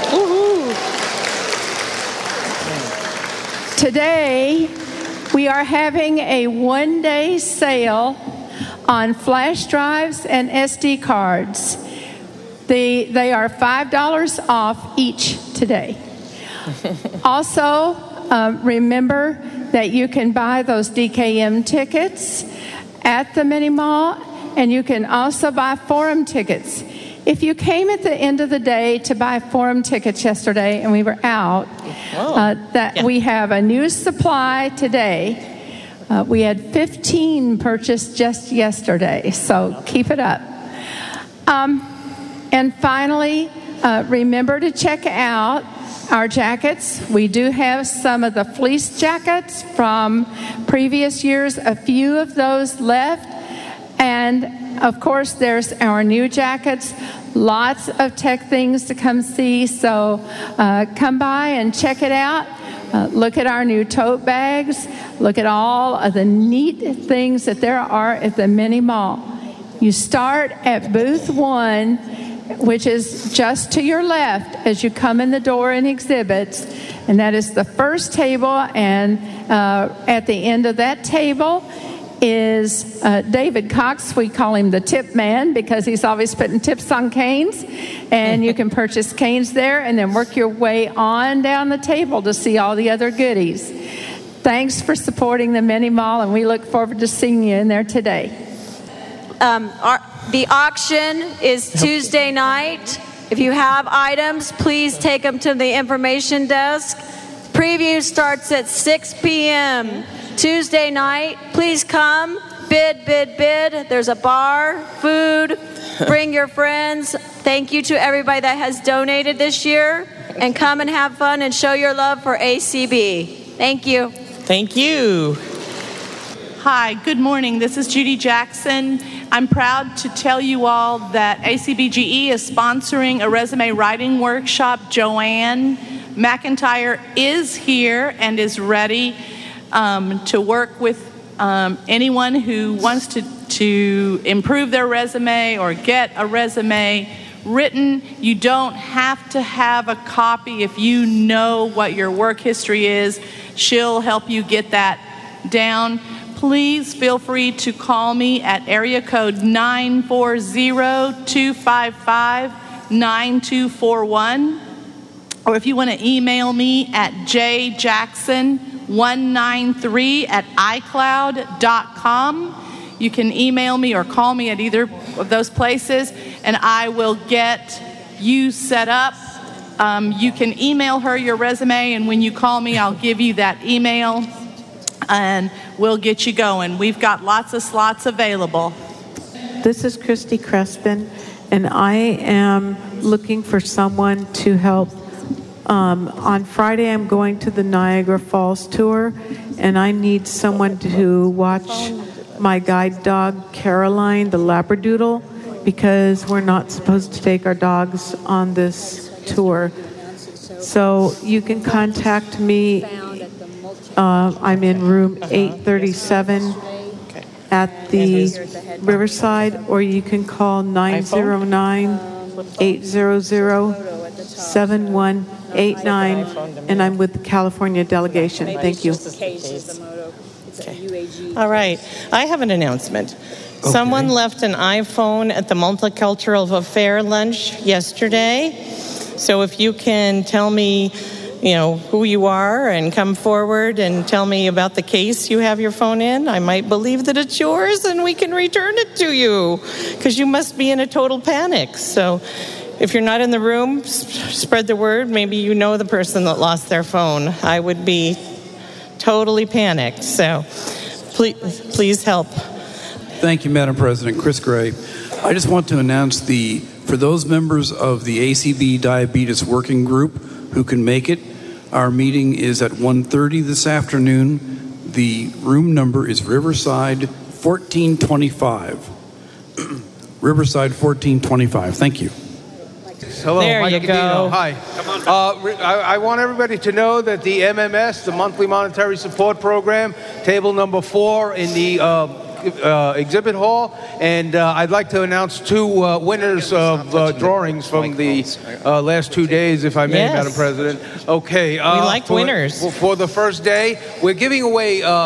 Envelopes of uh, gift door, gift prizes, gift door, pro- uh, what do they call them? Gift cards, and we have eighty dollars worth of gift cards in each envelope. Wow! Uh, yeah, they're very nice this year, and uh, those gift cards are uh, Walmart, I mean a Walgreens, a uh, Target, a Visa card. There's a Starbucks card. There's even a ten dollar bill. So uh, you know, come to the MMS, sign up, and get in on the next three drawings because I got three more to go. But uh, for yesterday's drawing, it was uh, Patricia Spoon was the winner for yesterday, and for uh, well today it's uh, Chris Chris Trevino. Chris Trevino was the winner from.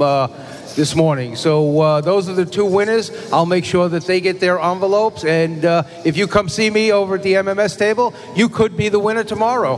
Great. Looking forward to it. So we have a uh, beach blanket with a cocktail design, perfect for margaritas on the beach, perhaps on Long Island, perhaps. And the winner is We have Debbie Pomerantz from Silver Spring, Maryland. Debbie Pomerantz. Are you here? Debbie Pomerantz from I don't think so. No, Debbie Pomerantz. Okay, let's try again. Paul Jergy from Buffalo, New York. Oh, he's here. Okay, great. Is he here? Wait a minute. I, Is he here? no, somebody was cheering, but I didn't see Paul.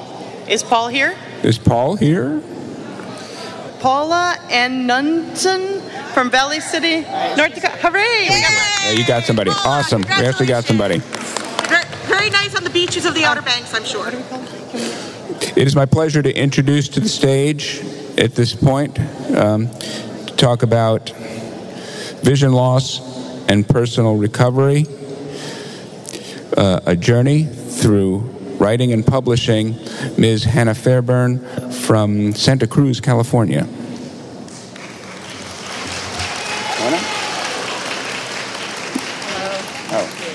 Hello, good morning. My name's Hannah Fairbairn, and I want to say hi, especially to Massachusetts. Thank you. So, uh, today is uh, very exciting, first of all, because I'm here and in among all of you. So, in about in two weeks' time, a book called when You Can't Believe Your Eyes is finally going to get published and it will come in print and in an accessible version. And uh, this book has taken about just about 15 years to get from the first idea, which were, came about at the Carroll Center, where I taught for 18 years, um, the Carroll Center for the Blind is in Newton, Massachusetts, and it's an adult training facility, a private agency. And um, so I started teaching personal management, which is all that good stuff about cooking and cleaning and grooming and, you know, going to stores and all this. And it became clear after a little while that as well as knowing how to do all these activities, you had to know how to speak and act so that when you were in various situations in restaurants, in stores, you know, when you're somewhere like this, finding the toilet, just ordinary everyday things, you had to know how to speak and how to act so that you would get treated as a competent adult, and indeed you would be a competent adult, you, and you, but you would not be either aggressive or compliant.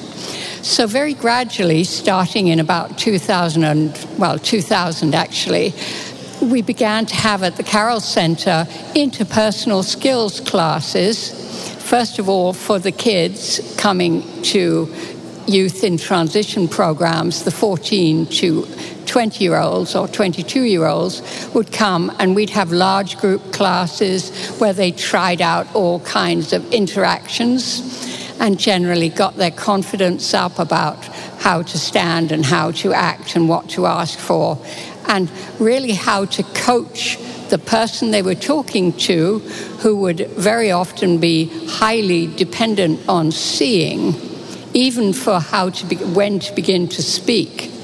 Um, how to coach the person you're talking to so they give you good information and if you need assistance, good assistance.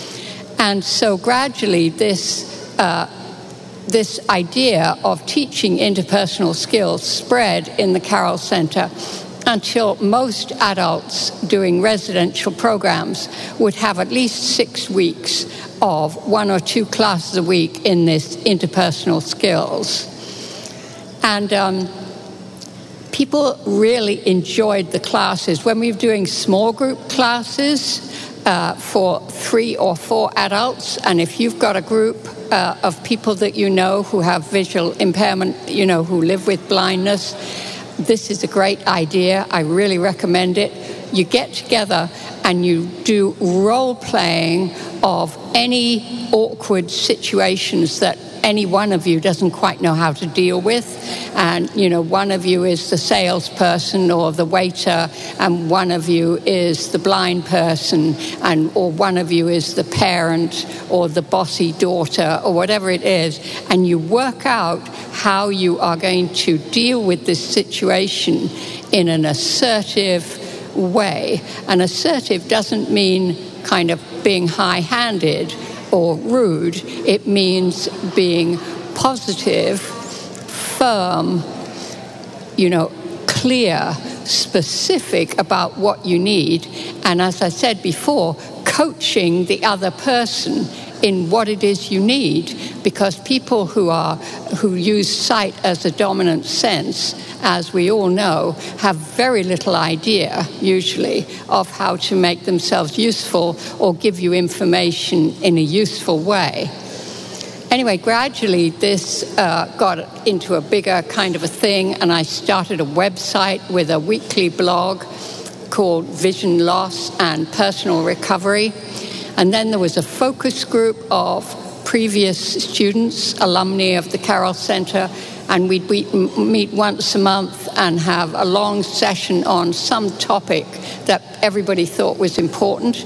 And they'd come at it from the point of view of different eye conditions, different degrees of vision loss, and so on.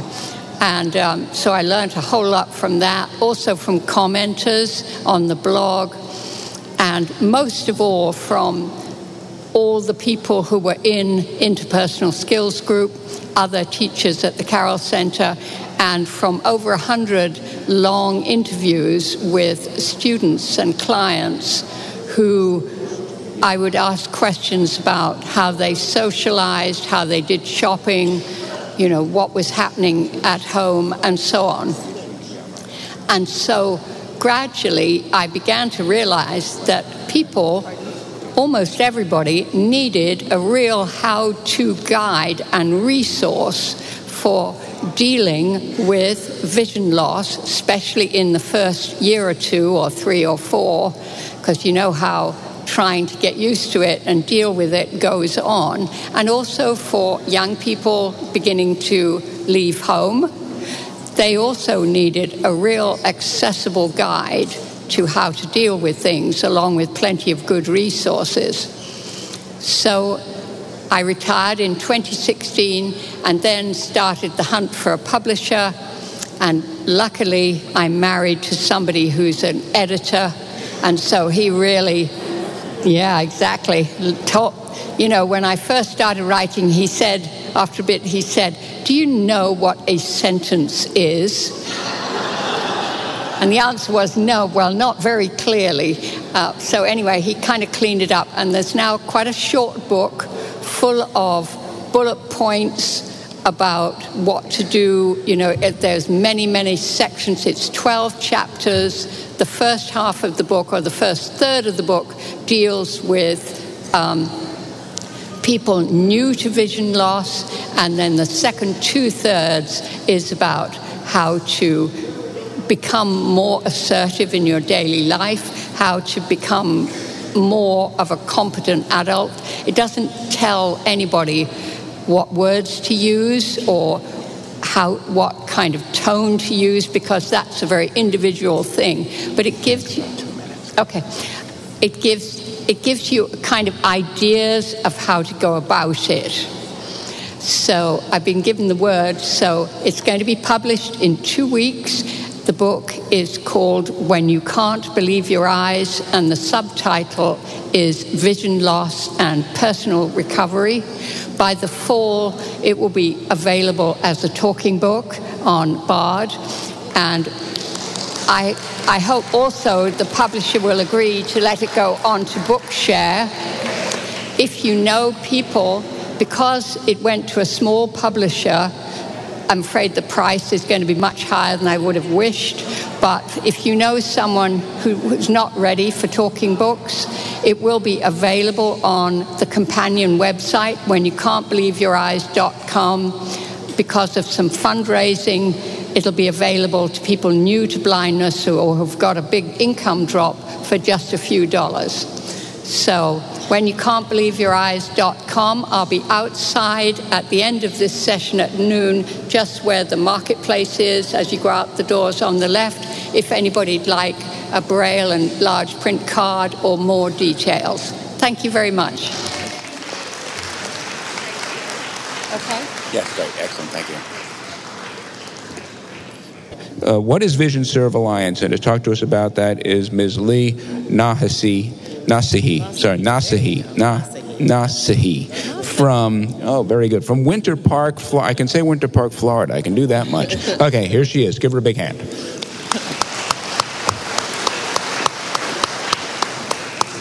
Thank you very much. So don't worry about my last name. You're, you wouldn't believe what good company you're in with uh, struggling with that. Yes. My kids used to dread being awarded anything at school because they knew they had to say their last name. But it's Lee Nasehi, and I am the new, relatively new since March 1st, Chief Executive of Vision Serve Alliance. By show of hands, how many of you know what Vision Serve Alliance is or have heard of it? And you're not going to hurt my feelings if you don't. Yeah, very few, very few, and that's what we expected, and we hope to change that. So, um, Vision Serve Alliance is a national association of leaders of nonprofit organizations with missions of serving people with blindness or low vision.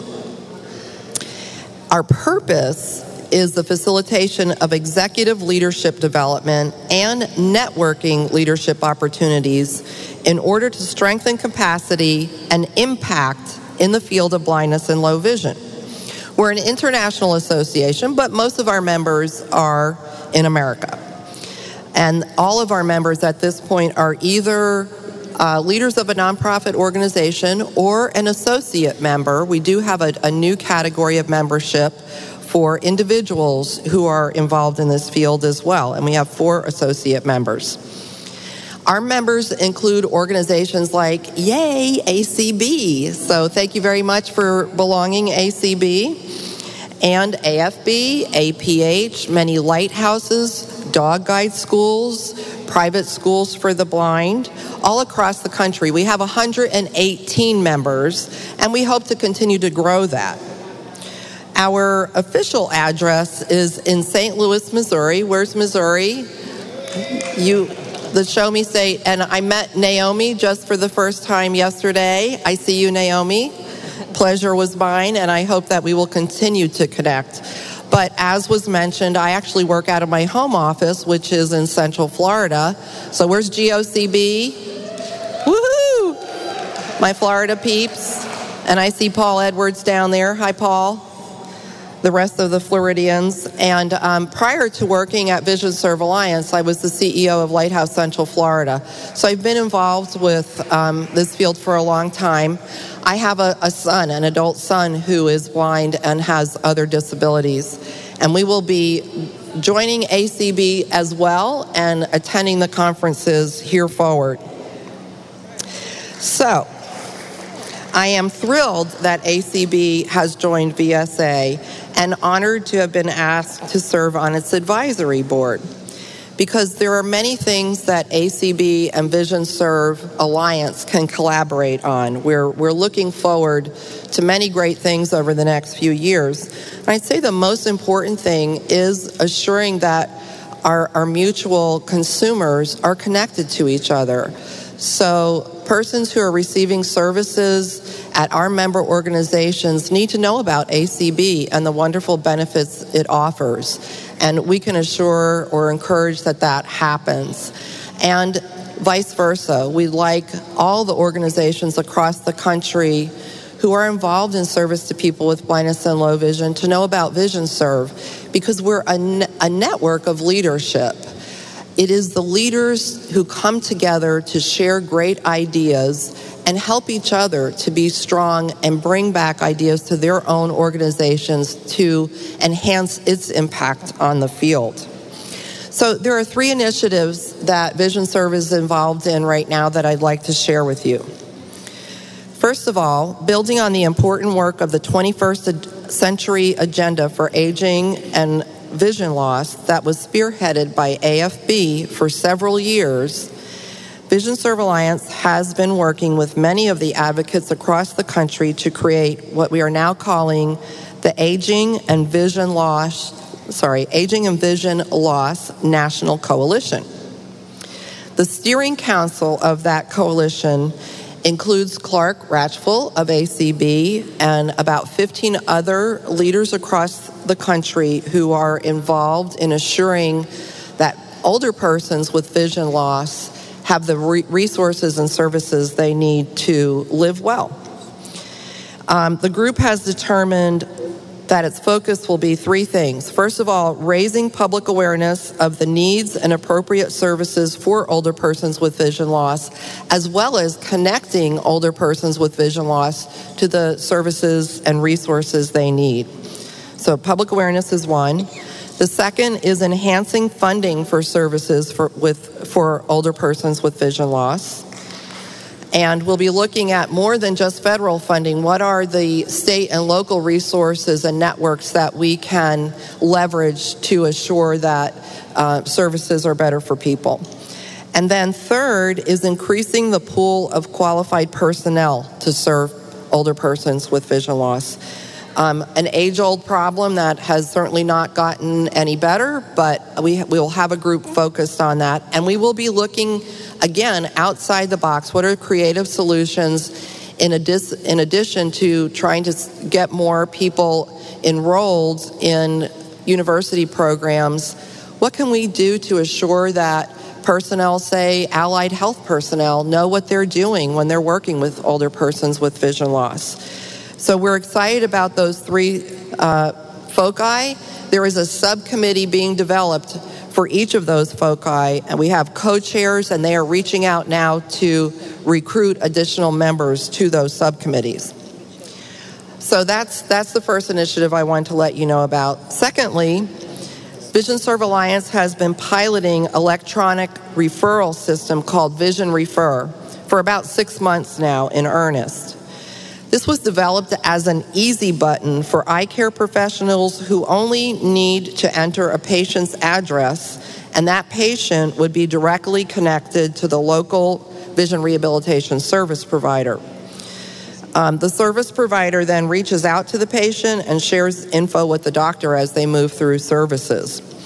So we have 50 service providers who are involved with Vision Refer now, and we're hoping to have all of Vision Refer's members involved in service provision become uh, connected, registered with Vision Refer. And then the big task is getting referral sources, primarily physicians. We want physicians to register. It's super easy for them to do that. We need everybody out there in the community letting doctors know that this resource exists. We also understand that it's not just, thank you, not just eye care professionals who can make referrals. I understand ACB gets a lot of calls from people wondering where, where services are. So ACB could register as a referral source as well and have an easy way because it will directly refer people based on their address to the service providers that serve that area. Yeah, so it, it's a, in pilot status, but we are gathering in Orlando the day after tomorrow with most of the organizations who have been involved in the pilot to talk about what's working, what's not, and what will uh, 2.0 look like, and, and trying to continue to improve that. So we, we are hopeful that this will take off and really assist in providing direct connect to services across the country. So, the last thing, last initiative I want to share with you is that Vision Serve Alliance is going through strategic planning and is changing its direction a little bit, um, analyzing and finding out what it is that our members want. Why do member org- why do people belong to Vision Serve? And the biggest answer, the most popular answer I received in interviewing, calling, having focus groups with our members is as a leader, they belong to Vision Serve because they want to be part of the national conversation, the national community that cares about our services in our field and wants to make an impact. So while we provide two conferences a year that traditionally have provided leadership training and topics that um, are relevant to our field, there's more that our members want. They want to be part of a strategic conversation nationally and making a difference as we move forward.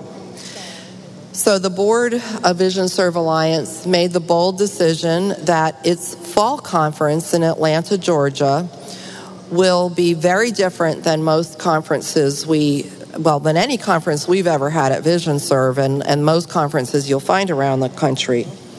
Vision Serve Alliance is opening space for the future of living well with blindness and low vision. This will be a conference, sort of an unconference. That is the topic living well with blindness and low vision. We are inviting leaders from across all sectors in this field, not just members of Vision Serve, who care about this and want to come and spend two and a half days to talk about great ideas, share initiatives that are working, um, and move the conversation forward. So we will be issuing our official invitation on our website and through the mail, actually conducting a, a, PR campaign about this because we want everyone across the country who might care to be a part of it to hear about this and join us. And then the information that we gather through those two and a half days, we will share with everyone. So the great ideas will be out there. Who knows where it's going to go? We're not expecting, you know, like a, a, a, strategic plan, but there will be great ideas, and we'll all get a sense of where the national conversation is right now. So check out on our website if you'd like more information about that. That should be out in another week or two. So the leadership of Vision Serve, which is every member, is now focused on future impact and we're all eager to collaborate. Thank you, Eric, for joining the movement, and I'm looking forward to working with all of you at ACB. Thank you very much for having me. Let's be in touch about coming to Boston. Okay, next up we have further collaborative strategic directions for both the American Foundation of the Blind and the American Printing House for the Blind. So I commend to you um, President and CEO uh, Kirk Adams of AFB, and President and CEO of the American Printing House will be Greg Meador.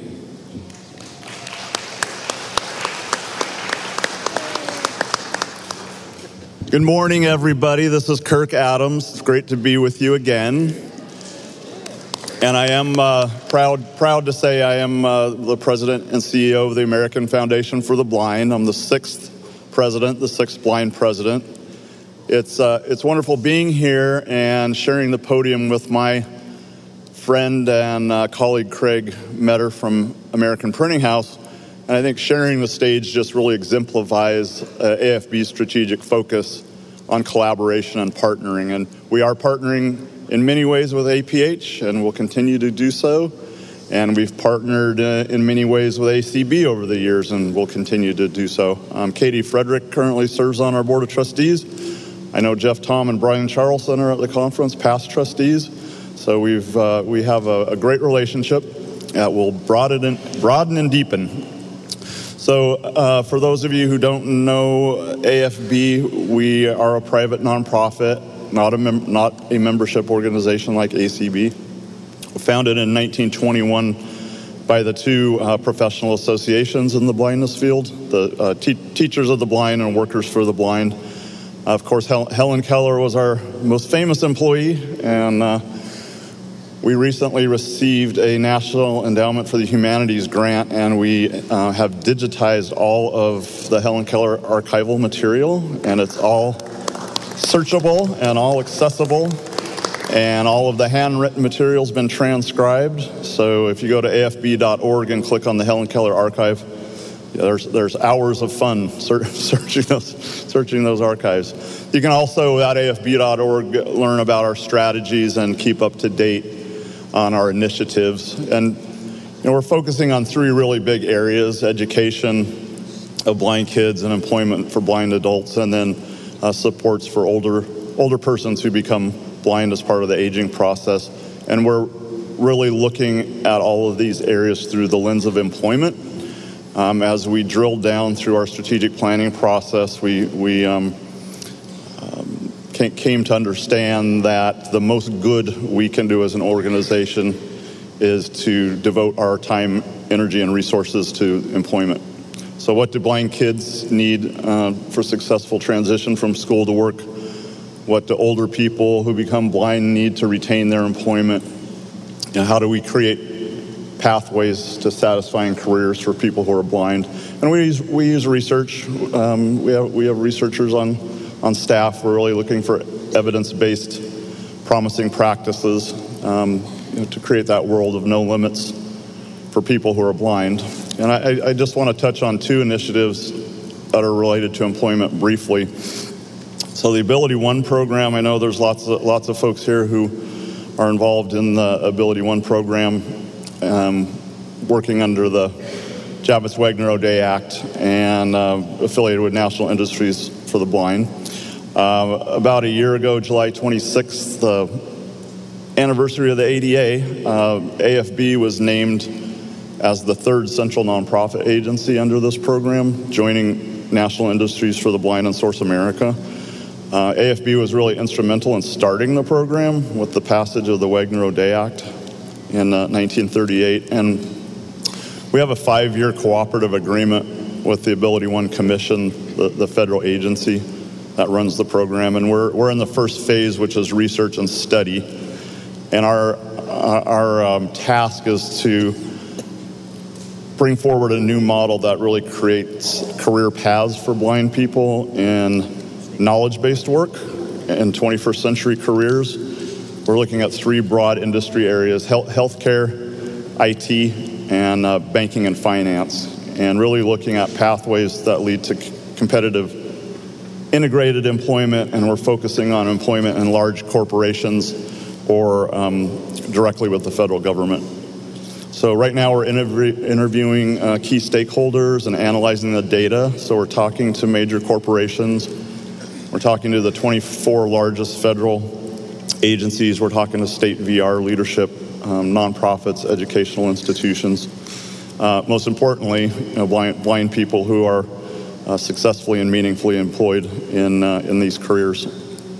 So agree- the agreement calls for us to bring forward a, a new model early next year. So again, you know, track our track our progress up at, at afb.org. Um, secondly, we're uh, kicking off a blind leaders development program. Again, we, we did our research and we've settled on a curriculum called the Leadership Practices Inventory, uh, developed by Kouzes and Posner. They're the kind of the, the, the book that describes that is called the, Le- the Leadership Challenge. I have it have it on my Braille sense from Bookshare, so I know it's, it's there. Um, so we're going to bring in a cohort of 16 blind people each year. We'll do a three-day intensive training based on leadership practices inventory in conjunction with our leadership conference, which will be at the end of March in Arlington, Virginia. And then we'll provide ongoing personalized coaching um, with an LPI trainer, and we'll match um, the participants up with uh, blind mentors. So, applications for participants in the leadership program and for mentors will be uh, available in early August. A, uh, a, young, young, brilliant blind woman named Megan Aragon on our staff is leading this program, and she says to give out her email address. So it's uh, M Aragon, so M A R A G O N at afb.org if you have any questions about blind leaders development. So please connect um, with me and or AFB um, through through Facebook, through LinkedIn, through the website. Looking forward to many more years of collaboration with ACB. And uh, now I'll let let Craig Craig tell you about uh, APH.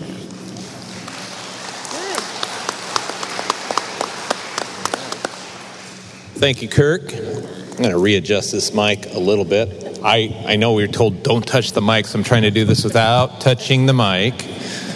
Mission accomplished.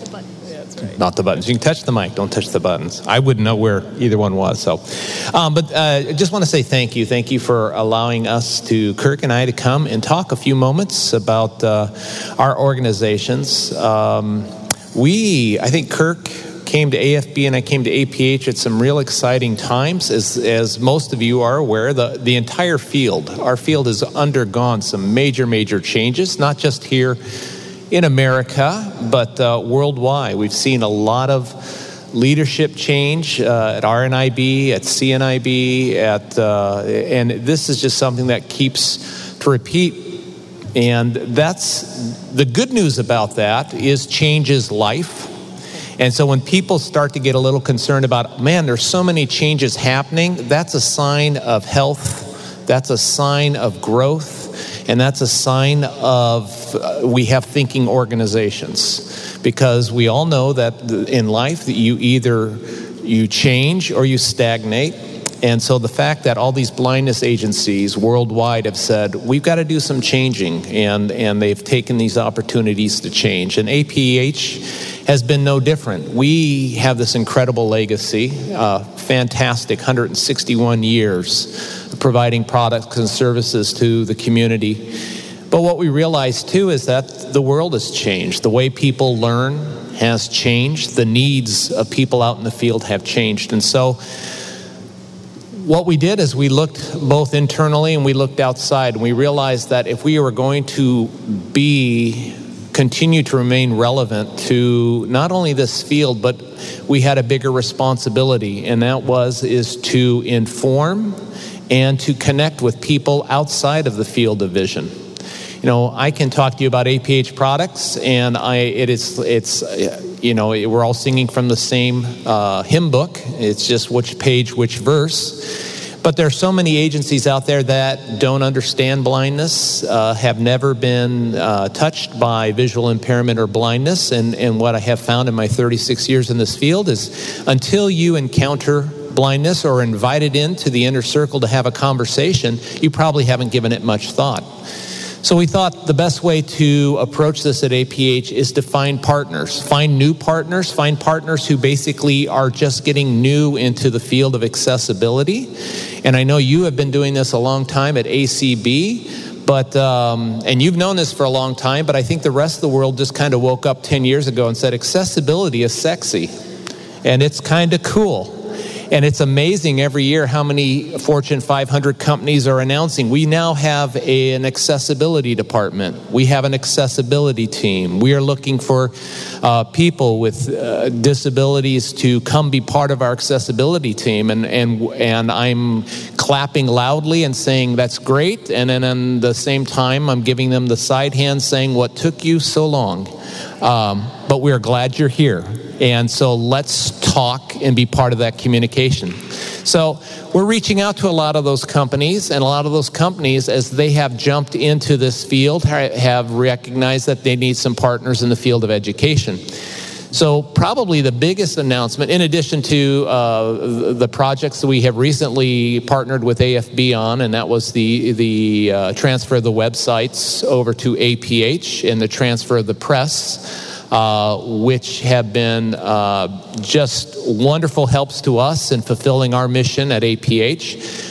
Um, some of the other partnerships we have found this year, the, the big one we announced was our, our partnership with Microsoft. And I know ACB has a partnership with Microsoft as well as AFB and a number of other organizations, but ours is more product based. And, and uh, Microsoft developed, uh, a team of their engineers developed an incredible coding project we call, that was at the time had a code name, uh, Torino, and was renamed Code Jumper. And what Code Jumper is, is a coding tactile coding product teaching kids from the earliest ages, ages five, geared for ages five to seven, but we've seen kids younger than five have, have success with it.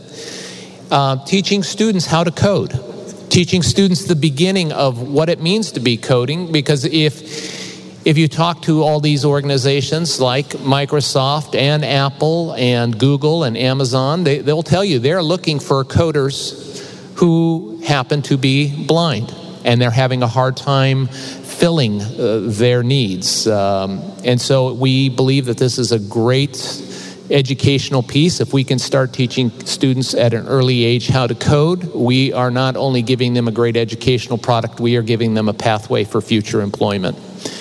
So that's been a, a wonderful thing. And then, probably the most recent um, uh, partnership that that uh, and it's I think we can talk about it now. Um, but it's uh, probably many of you saw all the buzz that happened earlier this year with Lego when Lego announced that they are bringing out their Braille bricks, which was very exciting. And thanks to our partners at RNIB, um, we were invited to basically help lead the testing of those Braille bricks in North America. So, this upcoming this fall and into the winter months, we will be rolling out uh, those kits. And getting those kits out for field testing to gather feedback. We've received some of the early results on that, and overall, you know, it has been very favorable. I've heard from some of the, the strong Braille gurus in the field who are saying this is not the proper way to, to teach literacy and fluency, and I, I hear you. I've seen the research, and I agree with you. But what it is, is an incredible tool to bring inclusion into the classroom. It's an incredible tool to get people who, when I mentioned earlier, we need to find people who don't know about blindness and get them excited about blindness. This is a great invite tool to teachers, to volunteers in the classroom, to other students to say, come learn about braille. It's it's not a scary thing. It's actually an exciting thing. And so not only does it benefit the students it benefits everyone in that class. And you know it's an inclusive apparatus. It's an inclusive educational aid that just levels the playing field in the class so we are happy excited to be partnering with Lego on that and getting that field testing done and then what we hope that will lead to is getting that out to all students throughout the United States as quickly as possible in the year to come. So, those are some of the partnerships that are going on right now. And um, just in closing, just to, to note that uh, I really believe, uh, as Kirk kind of stated as well, is partnerships are going to be critical not only for our organizations but for every organization. The world is moving way too fast.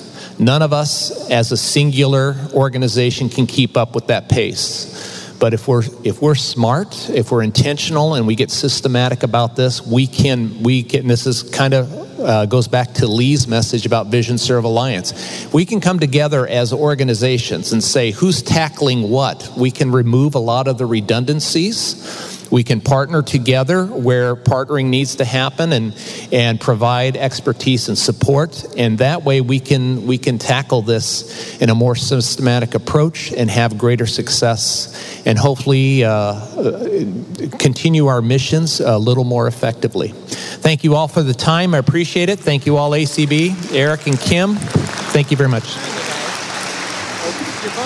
We're fast.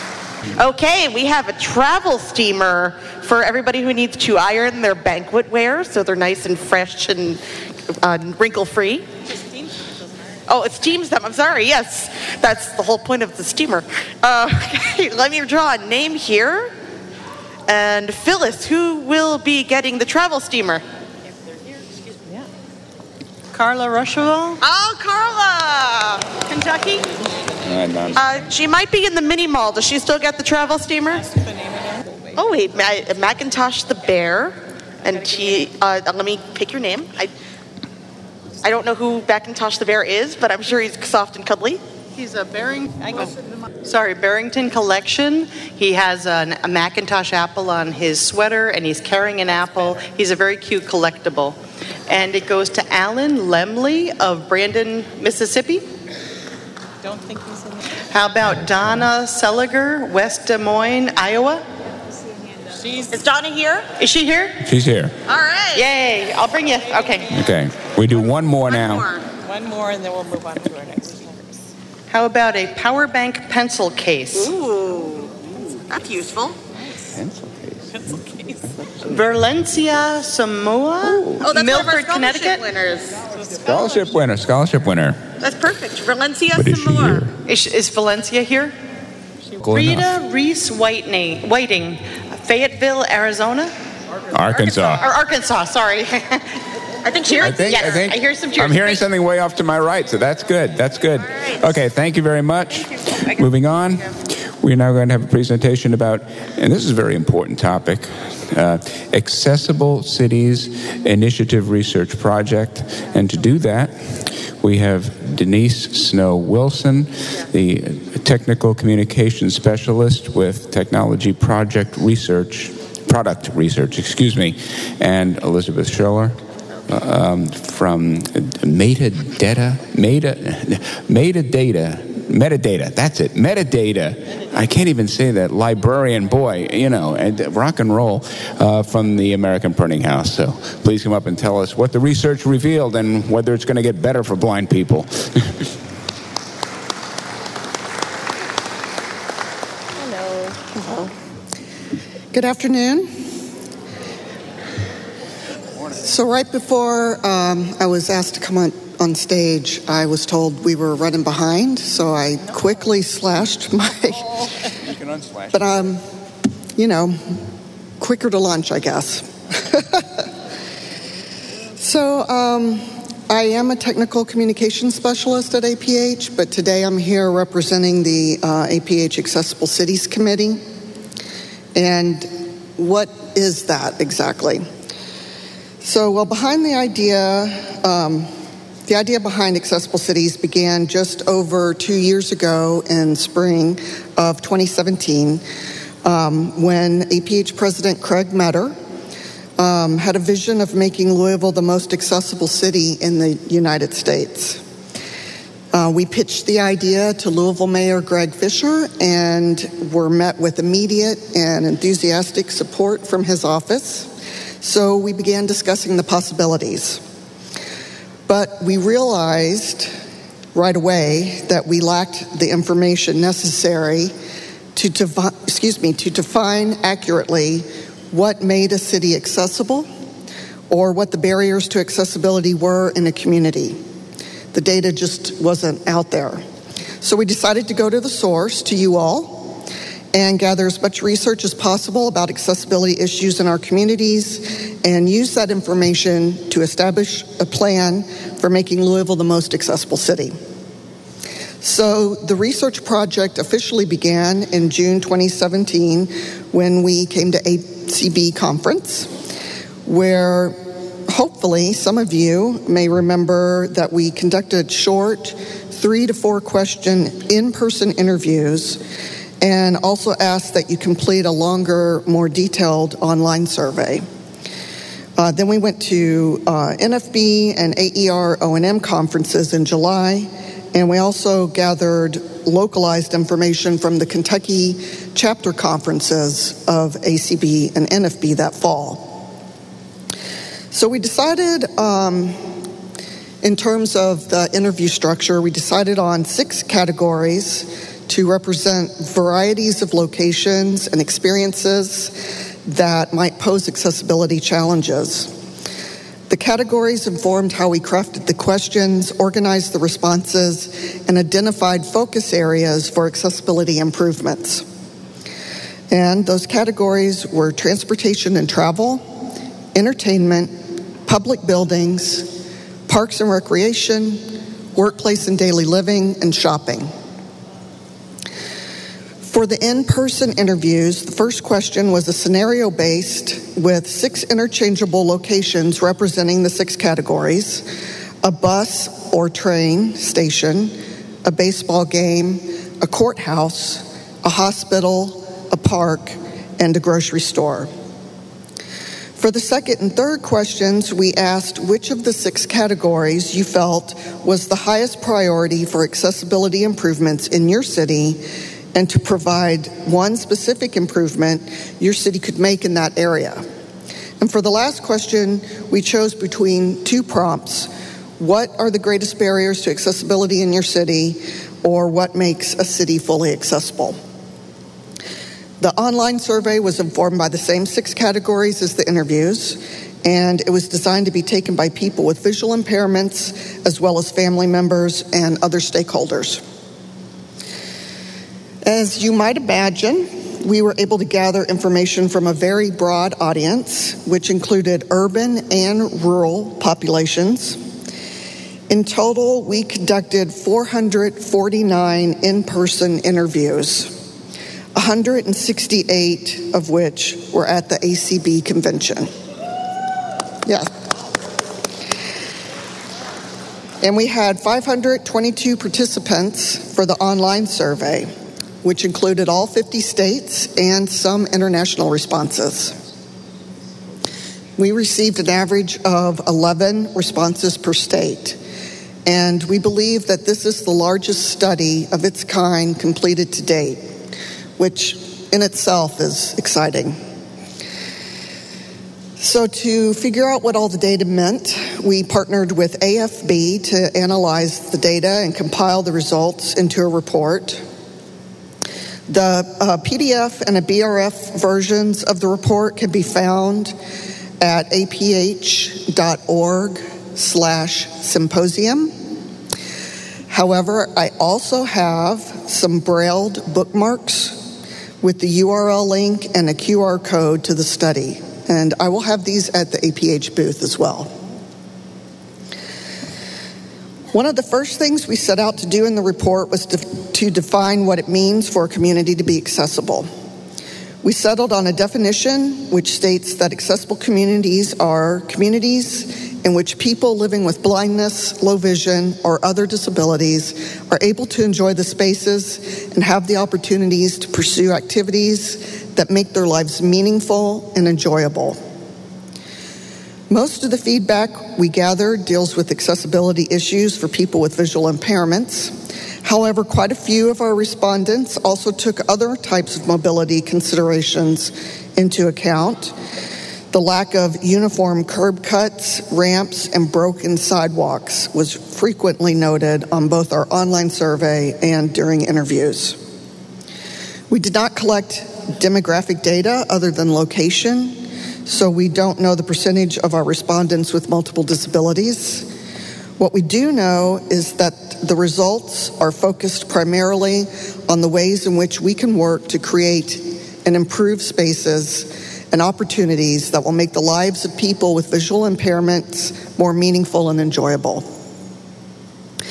And now for just a couple more numbers. I promise I'll keep that part brief. So, focusing on the second interview question, where we asked you to choose from six categories what the highest priority for improvements in accessibility was in your community. 64% of interviewees, 253 people, chose transportation and travel as their highest priority for accessibility. Shopping was the second most popular category with 15% or 58 respondents and workplace and daily living came in third with 7%. So it was clear from the data that transportation, whether pedestrian or by motorized vehicle, affected almost every aspect of daily living. Without accessible sidewalks and public transportation, you cannot get to the store, the doctor, the office, the park, the theater, or anywhere else with ease and independence. Therefore, having access to transportation is critical to having a satisfying and enjoyable life. Some of your suggestions in this area included expanding routes and frequency of buses and paratransit, making bus stops uniform, increasing availability of subsidized public transportation options such as Lyft and Uber cabs, improving delivery of transit information and scheduling, requiring more driver training, increasing and or providing audio announcements, placing stops closer to shops and public buildings fixing broken sidewalks and adding more sidewalks, and improving wayfinding and braille and tactile signage, both indoor and outdoor. The online survey produced similar results. I won't go into the numbers, but I do, as I mentioned, have the bookmarks with the link to the data if you're interested, and they'll be at the booth. The analysts at AFB were able to identify four major themes of community, excuse me, community accessibility from the qualitative data. Those were the open responses. Inclusive values, walkability, transportation, and access to information. Respondents stressed that certain values were essential to making a community most desirable, including equality of opportunity and cultural awareness, a commitment to accessibility that went beyond requirements of the Americans with Disabilities Act, and a willingness to cl- collaborate with blind and visually impaired residents. Walkability was a prominent theme throughout. Sidewalk improvements including audible pedestrian signals and curb cuts, as well as navigating parking lots, were some of the most commonly remarked upon issues in respondents' communities. And we've already touched on transportation, but some of the comments we saw most frequently had to do with difficulties in scheduling or requesting rides, drivers not knowing how to assist, and inaccessible information systems such as websites and apps. Combining several themes, many respondents suggested that indoor GPS and beacon systems connected to smartphone apps should be available in more spaces to improve independent navigation. Only 8% of our survey takers rated their cities highly accessible, so there's clearly a lot of work to be done. The complaints and suggestions we captured in our survey and interviews have helped inform APH's approach to accessible communities. So, what has Accessible Cities Committee been doing since 2017? Well, after we gathered and analyzed the data, we established a three prong approach for making Louisville the most accessible city with the idea that these projects could be replicated in cities across the U.S. and the world. Also, that the partnerships formed serve as a model for municipal and state governments across the country. This three prong approach is indoor navigation, transportation, and media on demand. Currently, we offer indoor navigation feature for our uh, Nearby Explorer app it uses Bluetooth beacon technology and indoor mapping processes.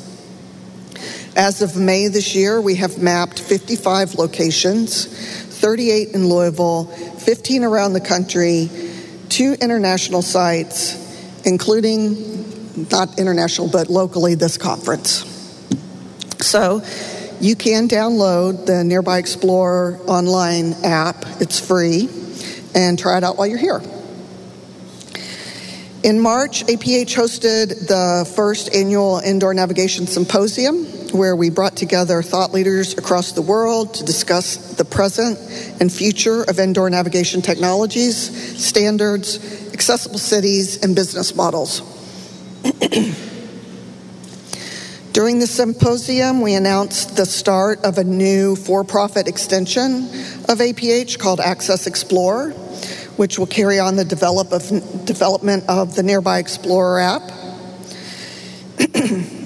In support of their continued work, we put together a short survey for users of the indoor feature of Nearby Explorer, and I also happen to have um, cards, brailled cards with me with a QR code. Uh, those will also be at the booth, so excuse me. If you're interested in trying out the app and taking the survey. We'd appreciate the feedback. Additionally, APH has partnered with Portland State University on a grant funded project entitled Seamless Wayfinding by Individuals with Functional Disability in Indoor and Outdoor Spaces. This is an 18 month research project that endeavors to assess indoor and outdoor wayfinding technologies in order to better understand user needs and develop a replicable wayfinding model for campus environments. In regards to the second prong, transportation, our first step was to establish a partnership with the local transit system, TARC. We now have two APH staff members on the TARC advisory board, and our director of accessibility has been testing and providing feedback on their new website and app. Our plan proposal from APH also includes driver accessibility and inclusion training and an updated paratransit recertification process. Lastly, the third prong, media on demand. Part of our proposal to TARC includes helping them create accessible media such as Braille, large print, and giving advice on making digital media more accessible. We also have two APH staff members participating in the Louisville Cultural Accessibility Association. They started they started a pilot project with Locust Grove, a historical site in Louisville, where they had visually impaired individuals take the tour and provide feedback, helped them with digital accessibility by reviewing their website and documents, and provided an accessibility and inclusion training for all of their staff and volunteers. Our hope is to replicate this model at other sites around Louisville. So, in conclusion, APH and the Accessible Cities Committee would like to express our gratitude to all of you for playing such a significant role in informing our approach to making Louisville a more accessible city.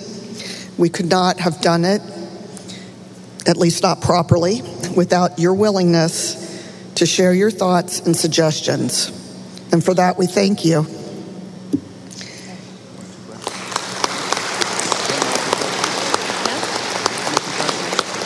If anyone has any questions, I think we have a few minutes. Hopefully, I can answer them. This, this is Christy Crespin. I'm really interested in the city accessibility and walkability.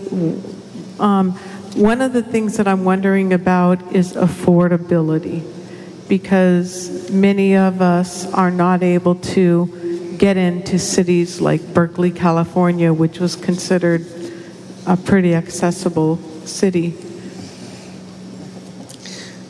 And your question was about affordability? affordability Yes. Oh, okay. Um, we don't cover affordability, I think, in the study. Yeah. Um, that is always, of course, a concern. And as we build partnerships with um, TARC and other municipal uh, departments, that is a concern of ours as well. And it's always part of the discussion. But I don't think it came up in the study. Okay, hi. I'm Jason from Kentucky. Hi. Now, I'm wondering at the American Printing House or in, in Kentucky, do they have any people that, that could work with people about on these apps and mobility and, how, and using them outside? That is absolutely um, one of our objectives is to get with other agencies and interested individuals in helping form something of a coalition to work with TARC and other people. And so if you're interested, please, um, I will come and find you after this. Okay, yes. Did that answer your question? Yes, sure did. Thanks. Same place. Same There's one more hand. Okay. The wayfind. Uh, my name is Alice from New York City. The wayfinding technology will that be able to be used, for example, on a subway or a bus? Would it be able to tell us stops or things like that? Yes, absolutely. And is it only on the smartphone? Right now, it's an app, yes, on a phone. Well, I think you can use it also on like an iPad or maybe a smart tablet. But it is meant to be um, portable technology, portable information. All right, thanks again. It was a pleasure working with you all. Excellent. Thank you. Okay, before getting to door prizes, before wrapping up here, I want to recognize Janet Tickleman for some convention announcements. I believe she's in the hall. Mike 7. Morning, everybody. Whoa. Couple of announcements. Today's specialty at the cafe is penny pasta with meatballs and marinara sauce. So that sounds yummy. Uh, lost and found.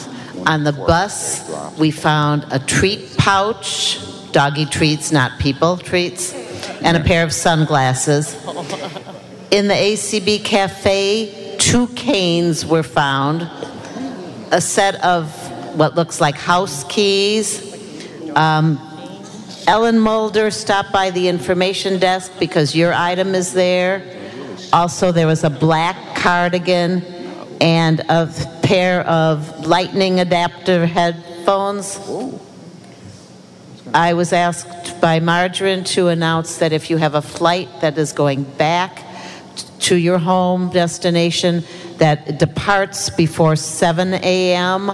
any day, you need to let Margarine know that. Um, Her telephone number is 512 921 1625. You can always check with me at the volunteer sign in desk or at the information desk to get her number. Um, the scholarship reception today has moved to Douglas in the Riverside Hotel. The UNAR Labs has moved from Cascade D to Cascade A. And on Tuesday, it was not in the program. There'll be information in the newspaper tomorrow. But Apple is holding their session at 1:15 p.m. and that is in the Convention Center, Lilac Ballroom South. Banquet tables, make sure you stop by the information desk and give your information to Vicki. Eight people to a table, names, name of the table, and a contact person's phone number so she can let you know your table number. And Mr. McCann, thank you. This is Josette Kernahan here, and I'm a member of WCB. I've started a table for the banquet, um, which are tables number 10 and 11. There are three pieces, pa- pardon me, places taken up for number 10 so far. Um, I'm in room 414 in the Hyatt, if anyone wants to call me there. Um, who wants to be at either of those tables. This is Dr. Kimberly Avila, professor in oh. charge of the Teacher Preparation Program in Blindness and Vision Impairment at George Mason University. We are still enrolling for our fall 2019 VI program. Oh, you can earn a master's or a certificate teaching students who are blind or visually impaired. It is all synchronous online. And then as of August 2019, we will be one of a few universities in blindness and vision impairment that now offers a bachelor degree. So please, we need to definitely fulfill this critical shortage of teachers of students who are blind and visually impaired in Virginia and across the U.S. So please email me if you or your child or grandchild or anyone you know wants to uh, get that degree. K A V I L A at gmu.edu. Thank you. Excellent. So we have a travel bag from beautiful Ronkonkoma, New York, right near me. Kathy Casey, who is going to win this thing? Gidget, Gidget Hoff from Rochester, are you here? Jezebella Santiago. Jezebella. From Malverne, New York. Hey, hey! Actually, that's isn't that Bella? That's Bella. Oh, it Is that person here? That person's She here. is in the Explorers Club, so should we give it to her? Ladies and gentlemen, if I can conclude on a brief note of personal privilege. As is well known at this point, I have elected not to stand for elected office in ACB for this year. Um, uh, when I first ran for the board in 2012, uh, there were many challenges, things that needed to be done for ACB. I am very, very gratified that many of the things that my candidacy stood for and many of the things that I felt needed to be done have been accomplished. We've got our finances in better shape. We've hired two new staff people. The convention has gotten bigger and better. But I find that at this time, matters in Arizona require a level of attention that would be inconsistent with the service that you should reasonably expect of anyone serving on the board, much less serving as an officer. So it is with a great sense of conflict that I uh, this will be my last time for the foreseeable future, but I love you all. Take good care. We stand in recess.